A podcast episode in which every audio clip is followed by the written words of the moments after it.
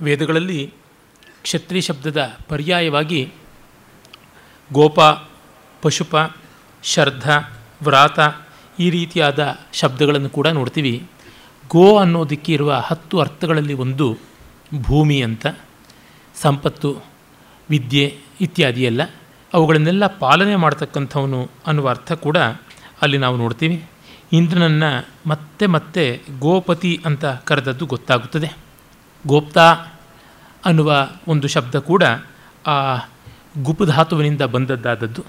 ಹೀಗೆ ರಕ್ಷಣಾತ್ಮಕವಾದದ್ದು ಅನ್ನೋದು ಗೊತ್ತಾಗುತ್ತದೆ. ಈ ಎಲ್ಲ ಕಾರಣಗಳಿಂದಲೇ ನಾವು ಗೋಪ್ತ, ಗೋಪ ಅನ್ನುವ ಶಬ್ದಗಳನ್ನು ಪಾಲಕರಿಗೆ, ಕ್ಷತ್ರಿಯರಿಗೆ ಬಳಸಿದ್ದನ್ನು ನೋಡ್ತೀವಿ. ಆ ಪಾಲನಾರ್ಥಕವಾದ ಧರ್ಮದ ತತ್ವ ಅಲ್ಲಿ ಕಾಣುವಂಥದ್ದು. ಹಾಗೆಯೇ ಪಶುಪ ಅನ್ನೋದು ಕೂಡ ಅದರ ಪ್ರಾಚೀನತೆಯನ್ನು ತೋರಿಸುತ್ತದೆ. ಪಾಶುಪಾಲ್ಯ ಕೃಷಿ, ಅದೇ ಗೋರಕ್ಷ ಅನ್ನುವಂಥದ್ದು ಪ್ರಧಾನವಾಗಿದ್ದ ಕಾಲದಿಂದ ಬಂದದ್ದು ಗೋವುಗಳನ್ನು ಕಾಪಾಡುವುದು ಅಂತ.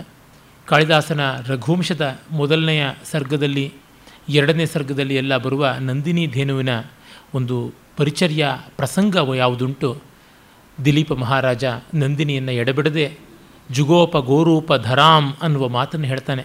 ಗೋರೂಪಿಣಿಯಾದ ಭೂಮಿಯನ್ನೇ ಅವನು ಕಾಪಾಡ್ತಾ ಇರುವಂತೆ ಕಾಣಿಸ್ತು ಅನ್ನುವುದು. ಇಲ್ಲೆಲ್ಲ ನಮಗೆ ಮತ್ತೆ ಕ್ಷಾತ್ರ ಅನ್ನುವಂಥದ್ದು ಹೇಗೆ ಆ ಗೋರೂಪಣಿಯಾದ ಭೂಮಿಯ ರಕ್ಷಣೆ ಮಾಡಬೇಕು? ಗೋವಿನ ಬಹುಮುಖಿಯಾದ ಪ್ರಯೋಜಕತ್ವ ಭೂಮಿಯಲ್ಲಿ ಇದೆ. ಅಷ್ಟೇ ವತ್ಸಲಳಾದ, ಆಶ್ರಯಣಿಗಳಾದ ಭೂಮಿಯನ್ನು ಉದ್ಧರಿಸಬೇಕು ಅನ್ನುವಂಥದ್ದಲ್ಲ. ಈ ಸಂದರ್ಭದಲ್ಲಿ ನಾವು ಭಾಗವತ ಪುರಾಣಾದಿಗಳಲ್ಲಿ ಬರುವಂಥ ಪ್ರಸಿದ್ಧವಾದ ಪೃಥು ಮಹಾರಾಜನ ಕಥೆಯನ್ನು ಜ್ಞಾಪಕದಲ್ಲಿಟ್ಟುಕೊಳ್ಬೇಕು. ದುಷ್ಟನಾದ ಒಬ್ಬ ರಾಜ ವೇನನಂಥವನು ಪ್ರಜಾಕಂಟಕನಾಗಿ ತಲೆ ಎತ್ತಿದ್ರೆ ಅವನನ್ನು ಬಗ್ಗು ಬಡಿಯುವಂಥ ಪರಿಸ್ಥಿತಿ ಪ್ರಜೆಗಳಿಗೆ ಬಂದೇ ಬರುತ್ತದೆ ಅಂತ.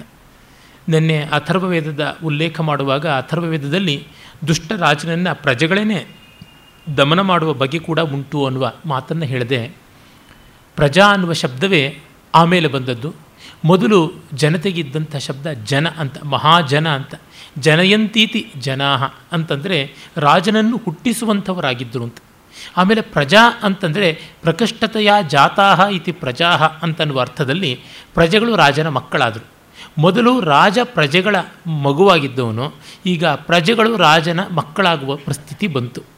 ಇಲ್ಲಿ ಆ ರಾಜ ಪದವಿಯ ವ್ಯತ್ಯಾಸ ಏನಾಯಿತು ಅಂತ ನೋಡ್ತೀವಿ.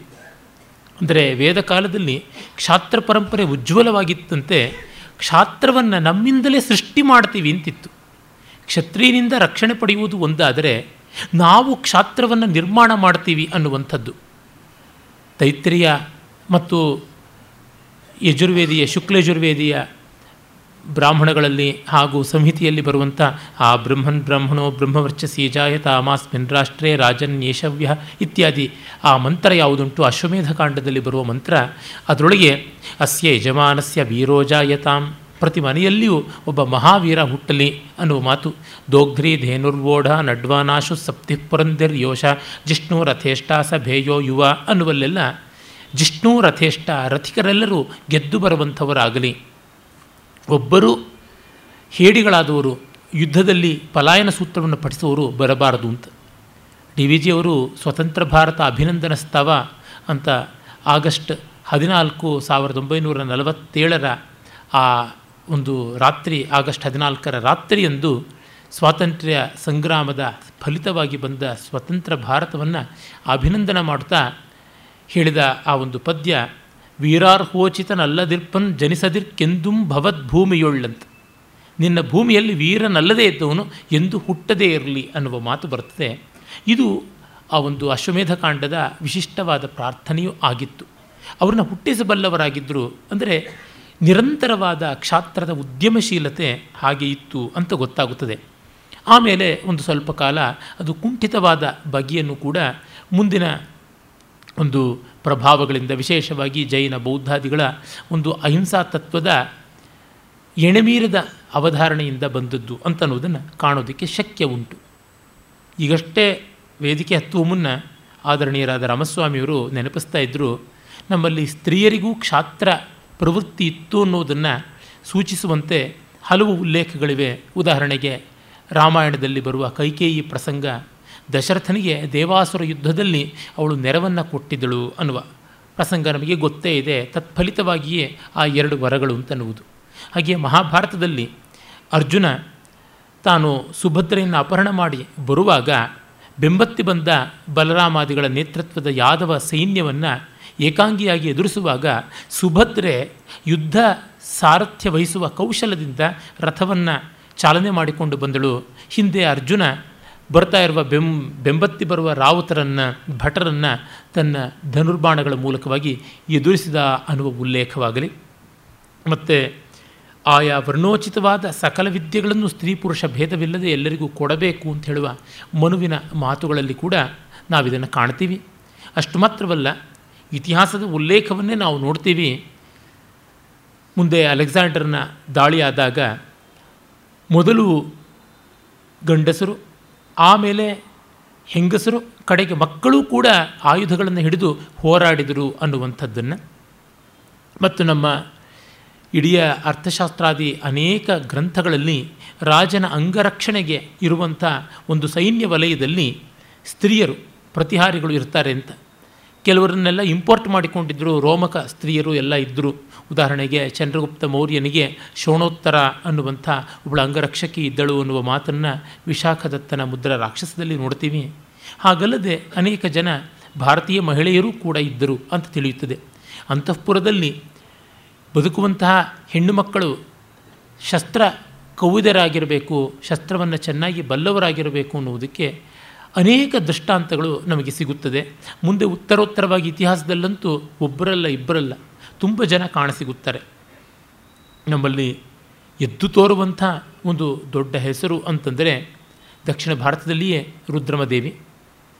ಮತ್ತು ಕನ್ನಡ ನಾಡಿನ ಅಕ್ಕಾದೇವಿ ಇರಬಹುದು, ಬೈರಾದೇವಿ ಇರಬಹುದು ಆಮೇಲೆ ಬಿದನೂರಿನ ಆ ಪರಂಪರೆಯಲ್ಲಿ ಬಂದಂಥ ಚೆನ್ನಮ್ಮಾಜಿ ಇರಬಹುದು, ಮತ್ತು ಕಿತ್ತೂರಿನ ಚೆನ್ನಮ್ಮ ಇರಬಹುದು ಝಾನ್ಸಿ ರಾಣಿ ಇರ್ಬೋದು, ಹಾಗೆ ದೊಡ್ಡ ಪರಂಪರೆ ಬೆಳೆದು ಬಂದಿದೆ. ಮಧ್ಯ ಭಾರತದ ಗೊಂಡ್ವಾಲದಲ್ಲಿದ್ದಂಥ ರಾಣಿ ದುರ್ಗಾವತಿಯನ್ನು ನಾವು ಕಂಡೇ ಇದ್ದೀವಿ. ಈ ನೆಲಕ್ಕೆ ಬಂದ ಮೇಲೆ ಮುಸ್ಲಿಂ ಮಹಿಳೆಯೂ ಕೂಡ ಆ ಥರ ಆದಳು ಅನ್ನೋದಕ್ಕೆ ಒಂದು ದೊಡ್ಡ ಉದಾಹರಣೆ ರಜಿಯಾ ಬೇಗಂನಲ್ಲಿ ನಾವು ನೋಡ್ತೀವಿ. ಗುಲಾಂ ಮನೆತನದ ಆ ಒಂದು ಇಲ್ತಮಶ್ನ ಮಗಳಾಗಿ ಅವಳು ಮಾಡಿದ ಸಾಹಸ ಕೃತ್ಯ. ಮತ್ತು ಅವಳನ್ನು ಮುಸ್ಲಿಂ ಮತಾಂಧರೆ ದೌರ್ಜನ್ಯ ಮಾಡಿ ಕೊಂದ ಕಥೆಯೂ ಕೂಡ ಗೊತ್ತಿರುವಂಥದ್ದೇ. ಇರಲಿ. ಹಾಗೆ ನಾವು ಪಶುಪ ಅನ್ನುವಲ್ಲಿ ಆ ಪಾಶುಪಾಲ್ಯದ ಹಿನ್ನೆಲೆಯಲ್ಲಿಯೇ ರಾಜನ ಶಕ್ತಿಯನ್ನು ನೋಡ್ತೀವಿ. ಶ್ರದ್ಧಾ ಅನ್ನುವ ಒಂದು ಶಬ್ದಕ್ಕೆ ಮರುದ್ಗಣದ ಒಂದು ಜೊತೆಯಲ್ಲಿರುವ ಪರಾಕ್ರಮವಂತರು ಅನ್ನುವ ಅರ್ಥ ಕೂಡ ಉಂಟು. ಹಾಗೆ ನೋಡಿದಾಗ ನಮಗೆ ಗೊತ್ತಾಗುತ್ತದೆ. ಮರುದ್ಗಣಗಳ ಕ್ಷಾತ್ರ ಪ್ರವೃತ್ತಿ ರುದ್ರೀಯವಾದದ್ದು ಆ ಒಂದು ದೃಷ್ಟಿಯಿಂದ ಕ್ಷತ್ರಿಯ ಶಬ್ದ ಅನೇಕ ಶಬ್ದಗಳಲ್ಲಿ ಕೂಡ ವಿಭಕ್ತವಾಗಿ ಆ ಅರ್ಥಛಾಯೆಗಳನ್ನು ಕೂಡ ಹೊಂದಿರುವುದು ಗೊತ್ತಾಗುತ್ತದೆ.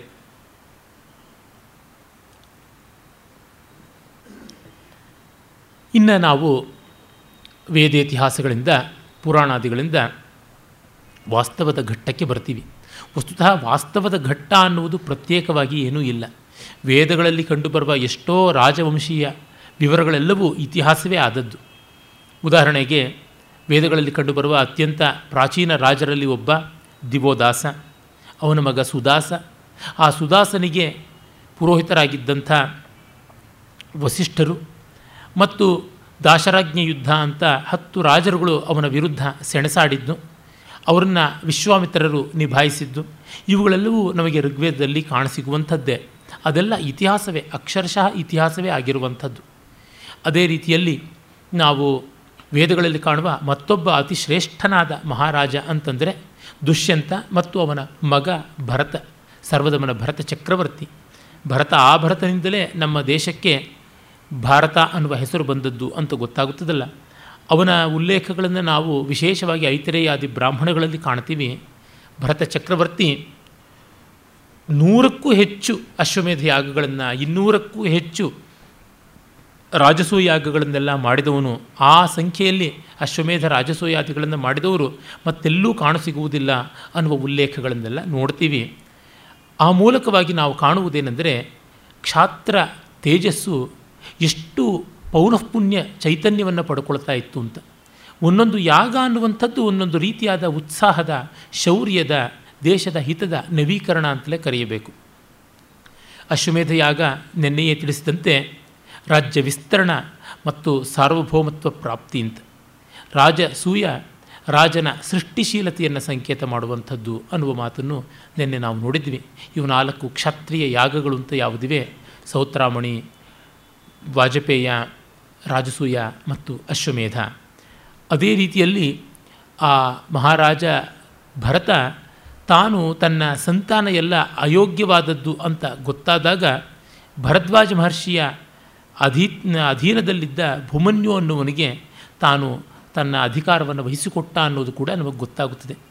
ಆ ಬಗ್ಗೆ ಪುರಾಣಾಂತರಗಳಲ್ಲಿ ಅಭಿಪ್ರಾಯ ಭೇದಗಳು ಉಂಟು. ಏನೇ ಆದರೂ ಒಂದನ್ನು ಗಮನಿಸಬೇಕಾದದ್ದು ಏನೆಂದರೆ, ಭರತ ಚಕ್ರವರ್ತಿ ತನ್ನ ಉತ್ತರಾಧಿಕಾರಿಗಳಾಗಿ ಔರಸ ಸಂತಾನ ಯೋಗ್ಯವಾಗಿಲ್ಲ ಅಂದರೆ ಮತ್ತೊಬ್ಬ ಋಷಿಯ ಸಂತಾನಕ್ಕೆ ದೇಶಹಿತವನ್ನು ಒಪ್ಪಿಸಿಕೊಡಬಲ್ಲವನಾಗಿದ್ದ ಅಂತ.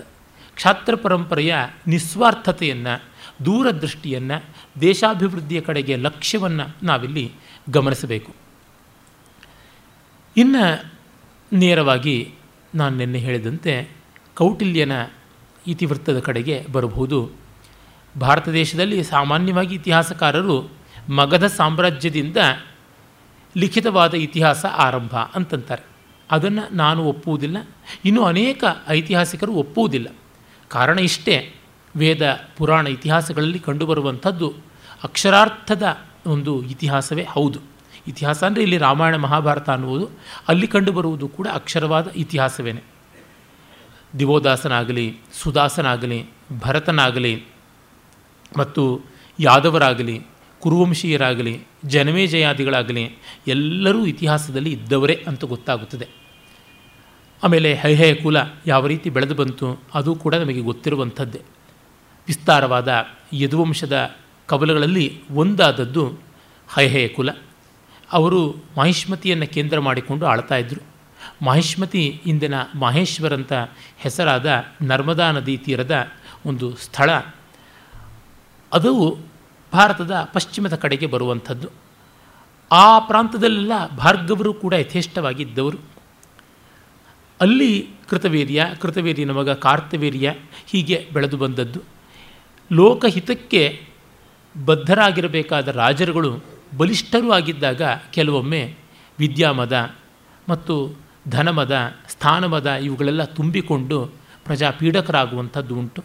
ಆ ಸೆಣಸಾಟವನ್ನೇ ನಾವು ಭಾರ್ಗವ ಹೈಹೆಯ ಸಂಗ್ರಾಮದಲ್ಲಿ ನೋಡ್ತೀವಿ. ಅದು ಒಂದು ತಲೆಮಾರಲ್ಲ, ಹಲವು ತಲೆಮಾರು ಬೆಳೆದು ಬಂತದ್ದು ಅನ್ನೋದಕ್ಕೆ ಸಾಕ್ಷ್ಯವಾಗಿ ಔರ್ವ ಚ್ಯವನಾದಿಗಳಿಂದ ಮೊದಲುಗೊಂಡು ಮುಂದೆ ಅದು ಪರಶುರಾಮನವರೆಗೂ ಬೆಳೆದು ಬಂತು ಅನ್ನೋದನ್ನು ನೋಡ್ತೀವಿ ಆಮೇಲೆ ಪರಶುರಾಮನಲ್ಲಿ ಆ ವೈರವೆಲ್ಲ ಶಾಂತವಾದದ್ದು ಅಹಯೇ ಕುಲ ನಿರ್ಮೂಲಿತವಾದದ್ದನ್ನು ಕೂಡ ಗಮನಿಸ್ತೀವಿ ಇದೆಲ್ಲ ಇತಿಹಾಸಕ್ಕೆ ಸೇರಿರುವಂಥದ್ದು. ಹಾಗೆಯೇ ಪಾಂಡವರ ಪೀಳಿಗೆಯಲ್ಲಿ ಪರೀಕ್ಷಿತ್ ಯಾವ ಅಭಿಮನ್ಯುವನ ಮಗ ಹುಟ್ಟಿದ ಅವನ ಮಗ ಜನಮೇಜಯ, ಜನಮೇಜಯನ ಮಗ ಶತಾನಿಕ, ಶತಾನಿಕನ ಮಗ ಸಹಸ್ರಾನಿಕ, ಸಹಸ್ರಾನಿಕನ ಮಗ ಉದಯನ ವತ್ಸರಾಜ ಅಂತೆಲ್ಲ ಉಂಟು. ಇದರ ವಂಶಾವಳಿ ಇನ್ನೂ ದೀರ್ಘವಾದದ್ದು. ಆ ಉದಯನ ವತ್ಸರಾಜ ಬುದ್ಧನ ಸಮಕಾಲೀನನಾಗಿದ್ದ ಅನ್ನುವಂಥದ್ದು ನಮಗೆ ಬೌದ್ಧ ಗ್ರಂಥಗಳಿಂದ ಚೆನ್ನಾಗಿ ಗೊತ್ತಾಗುತ್ತದೆ. ಆಗ ಬುದ್ಧನ ಕಾಲದಲ್ಲಿ ಭಾರತದಲ್ಲಿ ಅನೇಕ ಕ್ಷಾತ್ರ ಬುಡಕಟ್ಟುಗಳು ಇದ್ದವು. ಅವೆಲ್ಲ ಗಣತಂತ್ರಗಳು ಅಂತ ಹೆಸರಾಗಿದ್ದವು. ಷೋಡಶ ಮಹಾಜನಪದ, ಸೋಳಸ ಮಹಾಜನಪದ ಅಂತ ಬೌದ್ಧ ಗ್ರಂಥಗಳಲ್ಲಿ ಬರುತ್ತದೆ. ಅದು ಷೋಡಶ ಮಹಾಜನಪದ ಅಂತಲೇ ಕರೆಯುವಂಥದ್ದಾಗಿತ್ತು. ಅವು ಅಲ್ಲದೆ ಇನ್ನು ಹಲವು ಚಕ್ರವರ್ತಿ ಕ್ಷೇತ್ರಗಳು ಕೂಡ ಇದ್ದವು. ಬೌದ್ಧ ಗ್ರಂಥಗಳಲ್ಲಿ ಗೊತ್ತಾಗುವಂತೆ ಮಗಧ, ಕೋಸಲ, ವತ್ಸ ಇವು ಪ್ರಮುಖವಾದಂಥ ಉತ್ತರ ಭಾರತದ ರಾಜ್ಯಗಳಾಗಿದ್ದವು ಮಗಧ ರಾಜಗೃಹವನ್ನು ರಾಜಧಾನಿಯಾಗಿ ಮಾಡಿಕೊಂಡಿತ್ತು. ಕೋಸಲ ಶ್ರಾವಸ್ತಿಯನ್ನು ರಾಜಧಾನಿಯಾಗಿ ಮಾಡಿಕೊಂಡಿತ್ತು. ವತ್ಸ ಕೌಶಾಂಬಿಯನ್ನು ರಾಜಧಾನಿಯಾಗಿ ಮಾಡಿಕೊಂಡಿತ್ತು. ಅದಾದ ಮೇಲೆ ಸ್ವಲ್ಪ ದಕ್ಷಿಣಕ್ಕೆ ಬಂದರೆ ವಿದರ್ಭ ಪ್ರಾಂತ. ಅಲ್ಲಿ ಪ್ರಸಿದ್ಧವಾದ ಉಜ್ಜಯಿನಿ ಅಥವಾ ಅವಂತಿಯನ್ನು ರಾಜಧಾನಿಯಾಗಿ ಮಾಡಿಕೊಂಡು ಚಂಡಮಹಾಸೇನ ಪ್ರದ್ಯೋತ ರಾಜ್ಯವಾಳ್ತಾ ಇದ್ದ. ಪ್ರಸೇನಜಿತ್ ಶ್ರಾವಸ್ತಿಯಲ್ಲಿ ಕೋಸಲ ದೇಶದ ಅಧೀಶ್ವರನಾಗಿದ್ದರೆ ಮಗಧದಲ್ಲಿ ಬಿಂಬಿಸಾರ ಶ್ರೇಣ್ಯಕ ಮತ್ತು ಅವನ ಮಗ ಅಜಾತಶತ್ರು ಅವರಿದ್ದರು. ಇನ್ನು ವತ್ಸ ದೇಶದಲ್ಲಿ ಕೌಶಾಂಬಿ ರಾಜಧಾನಿ ಮಾಡಿಕೊಂಡು ಉದಯನ ವತ್ಸರಾಜ ಇದ್ದೇ ಇದ್ದ ಅಂತ ಗೊತ್ತಾಗುತ್ತದೆ. ಹಾಗಲ್ಲದೆ ಕುರು ಪಾಂಚಾಲ ಅಂತ ಗಂಗಾ ನದಿಯ ಇರ್ಕೆಲದಲ್ಲಿ ಇದ್ದಂಥ ಎರಡು ಪ್ರಾಂತಗಳು ಮತ್ತು ಶೂರಸೇನ ಅದು ಯಮುನಾ ನದಿಯ ದಡದಲ್ಲಿ ಇದ್ದಂಥದ್ದಾಗಿತ್ತು. ಈ ಹೊತ್ತಿನ ಅಗ್ರ ಅದನ್ನು ಆಗ ಅಗ್ರೋದಕ ಅಂತ ಕರೀತಾ ಇದ್ದರು ಅದರ ಆಸುಪಾಸಿನಲ್ಲಿದ್ದಂಥ ದೇಶವಾಗಿತ್ತು. ಮತ್ತು ಕಾಶಿ ಅಂದರೆ ಗಂಗಾ ಯಮುನಾ ಸಂಗಮದ ಹತ್ತಿರ ಇದ್ದ ಕೌಶಾಂಬಿ ವತ್ಸ ದೇಶವನ್ನು ಮೀರಿ ಇನ್ನು ಮುಂದೆ ಬಂದರೆ ನಾವು ನೋಡುವಂಥದ್ದು ಗಂಗಾ ಯಮುನಾ ಸಂಗಮದ ಆ ಬಳಿಕ ಬರುವಂಥ ಮಹಾ ನದಿ ಗಂಗೆ ಯಾವುದುಂಟು, ಅದರ ದಡದ ಪ್ರಸಿದ್ಧವಾದ ಊರು ಕಾಶಿ, ವಾರಾಣಸಿ. ಅಲ್ಲಿ ಕೂಡ ಕಾಶಿ ಪಟ್ಟಣದಲ್ಲಿ ಕೇಂದ್ರವಾಗಿ ಮಾಡಿಕೊಂಡು ಆಳ್ತಾ ಇದ್ದರು ಮತ್ತು ಇನ್ನು ಪೂರ್ವ ದಿಕ್ಕಿಗೆ ಬಂದರೆ ಮಿಥಿಲ. ಅದು ಈ ಹೊತ್ತಿನ ಬಿಹಾರದಲ್ಲಿ ಬರುವಂಥದ್ದು, ದರ್ಭಾಂಗದ ಹತ್ತಿರ ಇರುವಂಥದ್ದು ಮಿಥಿಲ. ಮತ್ತು ಇನ್ನು ಹಾಗೆ ಪೂರ್ವಕ್ಕೆ ಬಂದರೆ ಗಂಗಾ ನದಿ ಸಮುದ್ರವನ್ನು ಸೇರುವ ಕಡೆಗೆ ಬರ್ತಾ ಇದ್ದಂತೆ ಅಂಗ. ಅದಕ್ಕಿಂತ ಸ್ವಲ್ಪ ಪಶ್ಚಿಮಕ್ಕೆ ಬಂದರೆ ಒಡಿಸ್ಸಾ ಯಾವುದಿದೆ, ಅದರ ಹತ್ತಿರದಲ್ಲಿ ಬಂದರೆ ಕಳಿಂಗ. ಆಮೇಲೆ ಅಶ್ಮಕ ಅನ್ನುವಂಥದ್ದು ಇನ್ನು ಈ ಕಡೆಗೆ ಬಂದರೆ. ಮತ್ತು ಗಾಂಧಾರ, ನಮಗೆ ಗೊತ್ತಿರುವಂತೆ ಈ ಹೊತ್ತಿನ ಕಂದಹಾರ ಕಾಂಬೋಜ ಅದರ ಪಕ್ಕದ ಬಲೂಚಿಸ್ತಾನ ಆ ಭಾಗ, ಇವುಗಳೆಲ್ಲ ಇದ್ದವು ಮತ್ತು ಹೈಹಯ ಅಥವಾ ವೀತಿಹೋತ್ರ ಮಾಹಿಷ್ಮತಿ ಅದು ಕೂಡ ಇತ್ತು. ಹೀಗೆಲ್ಲ ಉಂಟು. ಬುದ್ಧನ ಕಾಲದಲ್ಲಿ ಇದ್ದ ಹದಿನಾರನ್ನ ಇನ್ನೊಂದು ರೀತಿಯಾಗಿ ಕೂಡ ನಾವು ನೋಡ್ತೀವಿ. ಅಂಗ, ಮಗಧ, ಕಾಶಿ, ಕೋಸಲ, ವೃದ್ಧಿ ಅಥವಾ ವೃಜ್ಜಿ ಅಂತ ಕರೆಯೋದು ವಜ್ಜಿಗಣ ಅಂತ ಕರಿತಾ ಇದ್ದರು ಅದು ವೈಶಾಲಿಯನ್ನು ಕೇಂದ್ರವಾಗಿಟ್ಟುಕೊಂಡ ಈ ಹೊತ್ತಿನ ಮಗಧದ ಒಂದು ಪ್ರಾಂತ ಆಗಿತ್ತು. ಮತ್ತು ಮಲ್ಲ, ಮಲ್ಲಗಣ ಅಂತ ಒಂದಿತ್ತು. ಅದು ಬಿಹಾರದಲ್ಲೇ ಇದ್ದದ್ದಾಗಿತ್ತು. ಬಿಹಾರದ ಹಿಮಾಲಯದ ಹತ್ತಿರದ ಅಂಟಿನ ಭಾಗ ಅದು ಆಗಿತ್ತು. ಅದಲ್ಲದೆ ಚೇದಿ ಅನ್ನುವುದು ಸ್ವಲ್ಪ ಈ ಕಡೆಗೆ ಬಂದದ್ದು. ಅಂದರೆ ನಾವು ಯಾವುದನ್ನು ಇವತ್ತು ಮಧ್ಯಪ್ರದೇಶ ಮತ್ತು ಉತ್ತರ ಪ್ರದೇಶಗಳ ಹತ್ತಿರದ ಗಡಿ ಅಂತಂತೀವಿ, ಗ್ವಾಲಿಯರ್ ಇತ್ಯಾದಿ ಪ್ರಾಂತ, ಅದನ್ನು ಚೇದಿ ಅಂತ ಕರಿತಾ ಇದ್ದರು ಮತ್ತು ವತ್ಸ ವಚ್ಚ ಅಂತ ಕರಿತಾ ಇದ್ದಿದ್ದು, ಕುರು, ಪಾಂಚಾಲ, ಮಚ್ಚ, ಅದು ಮತ್ಸ್ಯ ಅನ್ನುವಂಥದ್ದು. ಅದು ಸ್ವಲ್ಪ ಛೇದಿಯನ್ನು ಅಂಟಿಕೊಂಡೇ ಇದ್ದಂಥದ್ದಾಗಿತ್ತು. ಆಮೇಲೆ ಶೂರಸೇನ ಎಂದಿನಂತೆ ಮಥುರಾ ಪ್ರಾಂತದ್ದು ಮತ್ತು ಅಶ್ಮಕ, ಅಸ್ಸಕ ಅಂತ ಕರಿತಾ ಇದ್ದದ್ದು. ಅದು ಇದ್ದೇ ಇತ್ತು. ಅವಂತಿ ಮೊದಲಿಗೆ ನಾನು ತಿಳಿಸಿದಂತೆ ವಿದರ್ಭ ಪ್ರಾಂತ ಮತ್ತು ಗಾಂಧಾರ, ಕಾಂಬೋಜ ಇಷ್ಟು ಇದ್ದವು. ಇವಲ್ಲದೆ ಇನ್ನು ಕೆಲವು ಗಣತಂತ್ರಗಳಿದ್ದವು ಮಾಲವಗಣ, ಮದ್ರಗಣ, ಯೌಧೇಯಗಣ, ಕೋಲೀಯಗಣ, ಮಲ್ಲಗಣ, ಶಾಕ್ಯಗಣ ವಜ್ಜಿಗಣ ಈ ರೀತಿಯಾದ ಗಣತಂತ್ರಗಳು ಇದ್ದವು. ಅಂದರೆ ಯಾವುದನ್ನು ನಾವು ಈ ಹೊತ್ತಿನಲ್ಲಿ ರಿಪಬ್ಲಿಕ್ಸ್ ಅಂತ ಕರಿತೀವಿ, ಅವು ಆ ರೀತಿಯಾದದ್ದು. ಅದನ್ನು ಜೈನಾದಿಗಳು ಕೂಡ ಬೇರೆ ಬೇರೆ ಉಲ್ಲೇಖ ಮಾಡ್ತಾರೆ. ಅವುಗಳ ವಿವರಗಳನ್ನು ಹೆಚ್ಚಿಗೆ ನಾನು ತೆಗೆದುಕೊಂಡು ಹೋಗಬೇಕಾಗಿಲ್ಲ. ಕಾರಣ ಏನೆಂದರೆ, ಇವುಗಳ ತತ್ವ ನಮಗೆ ತಿಳಿದಿದ್ದರೆ ಸಾಕು. ಆ ಹೊತ್ತಿಗೆ ಬಹಳ ಭಾಗಗಳಾಗಿ, ಬೇರೆ ಬೇರೆ ಪ್ರಾಂತಗಳಾಗಿ, ಸಣ್ಣ ಪುಟ್ಟ ಬುಡಕಟ್ಟುಗಳಾಗಿ, ಪ್ರಭುಗಳ ಒಂದು ಪಾಳೆಯ ಪಟ್ಟುಗಳಾಗಿ ಭಾರತ ದೇಶ ವಿಭಾಗವಾಗಿತ್ತು. ಆದರೆ ಇಷ್ಟೆಲ್ಲ ಇದ್ದರೂ ಒಂದು ಭಾರತ ಅನ್ನುವ ಸಮಗ್ರತೆಯ ಭಾವ ಇದ್ದೇ ಇತ್ತು. ಅದನ್ನು ನಾವು ನೋಡಿಯೇ ನೋಡ್ತೀವಿ. ತುಂಬ ಜನಕ್ಕೆ ಈ ಕಲ್ಪನೆ ಇಲ್ಲದೆ ಬ್ರಿಟಿಷರೇ ಬಂದು ನಮ್ಮ ದೇಶಕ್ಕೆ ಈ ರಾಷ್ಟ್ರತ್ವವನ್ನು ಕೊಟ್ಟರು ಅಂತನ್ನುವ ಅಪಕಲ್ಪನೆಯನ್ನು ಮುಂದೆ ಇಟ್ಟಿದ್ದಾರೆ. ಮೊದಲಿನಿಂದಲೂ ನಮ್ಮಲ್ಲಿ ಸಾಮ್ರಾಜ್ಯ, ಭೂಜ್ಯ, ವೈರಾಜ್ಯ, ಪಾರಮೇಷ್ಠಿಕ ರಾಜ್ಯ ಇತ್ಯಾದಿ ಋಗ್ವೇದದ ಐತರೆಯ ಬ್ರಾಹ್ಮಣದಿಂದ ಮೊದಲುಗೊಂಡು ಹೇಳಿಕೊಂಡು ಬಂದಿದ್ದಾರೆ. ಆಮೇಲೆ ವಿಷ್ಣುವಾದಿ ಪುರಾಣಗಳಲ್ಲಿ ಇಡೀ ಭಾರತದ ವಿವರಗಳನ್ನು ಉತ್ತರಂ ಯತ್ ಸಮುದ್ರಸ್ಯ ಹಿಮಾದೃಶ್ಯವ ದಕ್ಷಿಣಂ ವರ್ಷಂ ತದ್ ಭಾರತಂ ನಾಮ ಭಾರತೀಯತ್ರ ಸಂತತಿ ಇತ್ಯಾದಿಗಳ ಮೂಲಕ ತಿಳಿದುಕೊಂಡೇ ಇದ್ದೀವಿ. ಹಾಗಲ್ಲದೆ ಯಾವುದೇ ತೀರ್ಥಕ್ಷೇತ್ರಾದಿ ಯಾತ್ರೆ ಮಾಡುವಾಗ, ದಿಗ್ವಿಜಯ ಮಾಡುವಾಗ ಇಡೀ ದೇಶದ ಸರಹದ್ದುಗಳನ್ನೆಲ್ಲ ಮುಟ್ಟಿ ಬರಬೇಕು ಅನ್ನುವುದು ಬಹಳ ಪಾರಂಪರಿಕವಾಗಿ ಇರುವಂಥದ್ದು. ಅದು ಇತಿಹಾಸ ಪುರಾಣಗಳಲ್ಲಿ ಮಾತ್ರವಲ್ಲದೆ ವಾಸ್ತವದ ಘಟ್ಟಗಳಲ್ಲಿ ಕೂಡ ನೋಡ್ತೀವಿ. ಅದನ್ನು ಮುಂದೆ ನಾನು ಸಮುದ್ರಗುಪ್ತಾದಿಗಳನ್ನು ಸ್ವೀಕರಿಸುವಾಗ ತಿಳಿಸ್ತೀನಿ. ಅಂದರೆ ಒಂದು ದೇಶದ ಸಣ್ಣ ಸಣ್ಣ ಪ್ರಾಂತಗಳಲ್ಲಿ ರಾಜರುಗಳು ಆಳ್ತಾ ಇದ್ದರೂ ಅಖಂಡವಾದ ದೇಶದ ಕಲ್ಪನೆ, ಅದಕ್ಕೊಬ್ಬ ಸಾರ್ವಭೌಮಿಯನಾದ ಅಧಿಕಾರಿ ಬೇಕು ಅನ್ನುವ ಭಾವ ಇದ್ದೇ ಇತ್ತು ಅನ್ನುವುದು ನಮಗೆ ತಿಳಿಯುತ್ತದೆ. ಈ ಹಿನ್ನೆಲೆಯಲ್ಲಿ ನಾವು ಮಗಧ ಸಾಮ್ರಾಜ್ಯವನ್ನು ನೋಡಿದರೆ ಆ ಮಗಧ ಸಾಮ್ರಾಜ್ಯದಲ್ಲಿ ಶಿಶುನಾಗರು ಆಳಿದರು. ಆ ಶಿಶುನಾಗರ ಬಳಿಕ ಬಂದವರು ನಂದರು ಅಂತ ಗೊತ್ತಾಗುತ್ತದೆ. ಆ ನಂದರ ಕಾಲದ ಕೊನೆಯ ರಾಜ ಅಂತ ಧನನಂದನನ್ನು ಹೇಳ್ತೀವಿ. ಮಹಾಪದ್ಮನಂದನಿಂದ ಆರಂಭವಾಗಿ ಕಡೆಗೆ ಸುನಂದ, ನಂದ ಅಂತ ಬಂದದ್ದು ಅಂತ. ಲೋಕರೂಢಿಯಲ್ಲಿರುವ ಕಥೆಗಳೆಲ್ಲ ಹೇಳುವಂತೆ ನವರಂದರು ಒಟ್ಟಿಗೆ ಇದ್ದರು ಅವರೆಲ್ಲ ಅಣ್ಣ ತಮ್ಮಂದರು ಅಂತ. ಅಂದರೆ ಮಹಾಪದ್ಮನಂದನ ಎಂಟು ಜನ ಮಕ್ಕಳು ಸೇರಿ ಒಂಬತ್ತು ಜನ ಅಂತ ಕೆಲವು ಕಡೆಗೆ. ಇಲ್ಲ, ಒಂಬತ್ತು ಜನ ಬೇರೆಯೇ ಸಂತಾನ ಇದ್ದದ್ದು, ಸರ್ವಾರ್ಥ ಸಿದ್ಧಿಗೆ ಅನ್ನುವ ಮಾತನ್ನು ಕೂಡ ನಾವು ನೋಡ್ತೀವಿ. ಅದರ ಬಗ್ಗೆ ಐಕಮತ್ಯ ಇಲ್ಲ. ಆದರೆ ಇತಿಹಾಸದಲ್ಲಿ ಸಾಮಾನ್ಯವಾಗಿ ಲೆಕ್ಕಕ್ಕೆ ಸಿಗುವುದು ಕೊನೆಯ ರಾಜ ಧನನಂದ ಅಂತ. ಅವನು ಅತ್ಯಂತ ಕನಿಷ್ಠ ಸಹೋದರ ಅಂತ ಕೂಡ ಹೇಳ್ತಾರೆ. ಅವನು ಪರಾಕ್ರಮೀಯ. ಅವನ ಕಾಲದಲ್ಲಿ ಭಾರತ ದೇಶಕ್ಕೆ ಅಲೆಕ್ಸಾಂಡರ್ನ ದಂಡಯಾತ್ರೆ ಆಯಿತು ಅಂತ. ಈ ಸಂದರ್ಭದಲ್ಲಿ ಒಂದು ವಿವರವನ್ನು ಹೇಳಬೇಕು. ಈಚಿನ ಹಲವು ಸಂಶೋಧಕರು ಶ್ರೀರಾಮ ಸಾಠೆ ಮೊದಲಾದವರು, ನಮ್ಮ ರಾಜಾರಾಮ್, ಇನ್ನೂ ಅನೇಕರು ಹೇಳುವಂತೆ ಸಂಡ್ರಕೊಟ್ಟಸ್ ಅಂತ ಯಾವ ಉಲ್ಲೇಖ ಬರುತ್ತದೆ? ಗ್ರೀಕರ ಪ್ಲಿನಿ ಇರ್ಬೋದು, ಮತ್ತು ಹೆರಡೋಟಸ್ ಇರ್ಬೋದು, ಹಾಗೆಯೇ ನಮ್ಮ ಇಂಡಿಕಾ ಅನ್ನುವ ಗ್ರಂಥವನ್ನು ಬರೆದಂಥ ಮೆಗಸ್ತಾನಿಸ್ ಇವರೆಲ್ಲ ಹೇಳುವಂಥದ್ದು ಚಂದ್ರಗುಪ್ತ ಮೌರ್ಯ ಅಲ್ಲ. ಗುಪ್ತ ವಂಶೀಯನಾದ ಚಂದ್ರಗುಪ್ತ ವಿಕ್ರಮಾದಿತ್ಯ ಅಂತ ಹೇಳಿ ಹಾಗೆ ನೋಡಿದಾಗ ಇತಿಹಾಸ ಹತ್ತಿರತ್ತಿರ ಒಂದು ಏಳ್ನೂರು ವರ್ಷ ಹಿಂದೆ ಹೊರಟೋಗುತ್ತೆ. ಆ ಬಗ್ಗೆ ನನಗಿನ್ನೂ ಕನ್ವಿನ್ಸಿಂಗ್ ಆರ್ಗ್ಯುಮೆಂಟ್ ಅನ್ನುವಂಥದ್ದು ನನಗೆ ಆಗಿಲ್ಲ ಆ ಕಾರಣದಿಂದ ನಾನು ಈ ಹೊತ್ತು ಇರುವ ಸಾಮಾನ್ಯ ಶಾಲಾ ಕಾಲೇಜುಗಳಲ್ಲಿ ರೂಢವಾದ ಇತಿಹಾಸವನ್ನು ಹೇಳ್ತಾ ಇದ್ದೀನಿ. ಸಂಡ್ರಕೊಟ್ಟಸೇ ಚಂದ್ರಗುಪ್ತ ಚಂದ್ರಗುಪ್ತ ವಿಕ್ರಮಾದಿತ್ಯ ಅಂತ ಹೇಳುವುದು ಎಷ್ಟು ಮಟ್ಟಿಗೆ ಸಾಧು ಅನ್ನೋದು ಚಿಂತನೀಯ. ಅದಕ್ಕೆ ಇನ್ನೂ ಬೇರೆ ಪ್ರಬುದ್ಧವಾದ ಸಾಕ್ಷ್ಯಗಳು ದೊರಕುವವರೆಗೂ ಸದ್ಯಕ್ಕೆ ಅಮಾನತಿನಲ್ಲಿಡಬೇಕು ಅಂತ. ಅದು ಏನೇ ಇರಲಿ, ಆ ಹೊತ್ತಿಗೆ ಅಲೆಕ್ಸಾಂಡರ್ನ ದಂಡಯಾತ್ರೆ ಆಯಿತು ಅಂತ. ಅಲೆಕ್ಸಾಂಡರ್ನ ದಂಡಯಾತ್ರೆಗೆ ಮುನ್ನ ನಮ್ಮ ದೇಶಕ್ಕೆ ಯಾರೂ ಬೇರೆಯವರು ಹೊರಗಿನಿಂದ ದಂಡಯಾತ್ರೆ ಮಾಡಿರಲಿಲ್ಲ. ಆ ಬಗ್ಗೆ ಹೆರಡೋಟಸ್ ಹೇಳ್ತಾನೆ, ಹೆರಾಕ್ಲೇಸ್ ಮತ್ತು ಡಿಯೋನಿಸಸ್ ಇಬ್ಬರು ಬಿಟ್ಟರೆ ಅಲೆಕ್ಸಾಂಡರೇ ಬಂದಿದ್ದು ಅಂತ. ಅರೆ ಹೆರಾಕ್ಲೇಸ್ ಆಗಲಿ ದೇನೀಸಸ್ ಆಗಲಿ ಇಬ್ಬರೂ ಪುರಾಣದ ಕಲ್ಪನೆಗಳಲ್ಲದೆ ಅವರು ನಿಜವಾದ ವ್ಯಕ್ತಿಗಳಲ್ಲ. ಹೆರಾಕ್ಲೇಸ್ ಗ್ರೀಕರ ಎಲ್ಲ ಒಂದು ಆದರ್ಶಗಳ, ವೀರೋಚಿತವಾದ ಸಾಹಸಗಳ ಸಂಕೇತವನಾದಂಥ ಒಬ್ಬ ವ್ಯಕ್ತಿ. ಅವನ ಅದ್ಭುತವಾಗಳನ್ನೆಲ್ಲ ಎಷ್ಟೋ ಮಾಡ್ದ ಅಂತ. ಆದರೆ ಅವನು ತನ್ನ ಹನ್ನೆರಡು ಮಹಾಸಾಹಸಗಳಲ್ಲಿ ಎಲ್ಲಿಯೂ ಭಾರತ ದೇಶಕ್ಕೆ ಬಂದಂಥ ಉಲ್ಲೇಖ ಕಾಣಿಸೋದಿಲ್ಲ.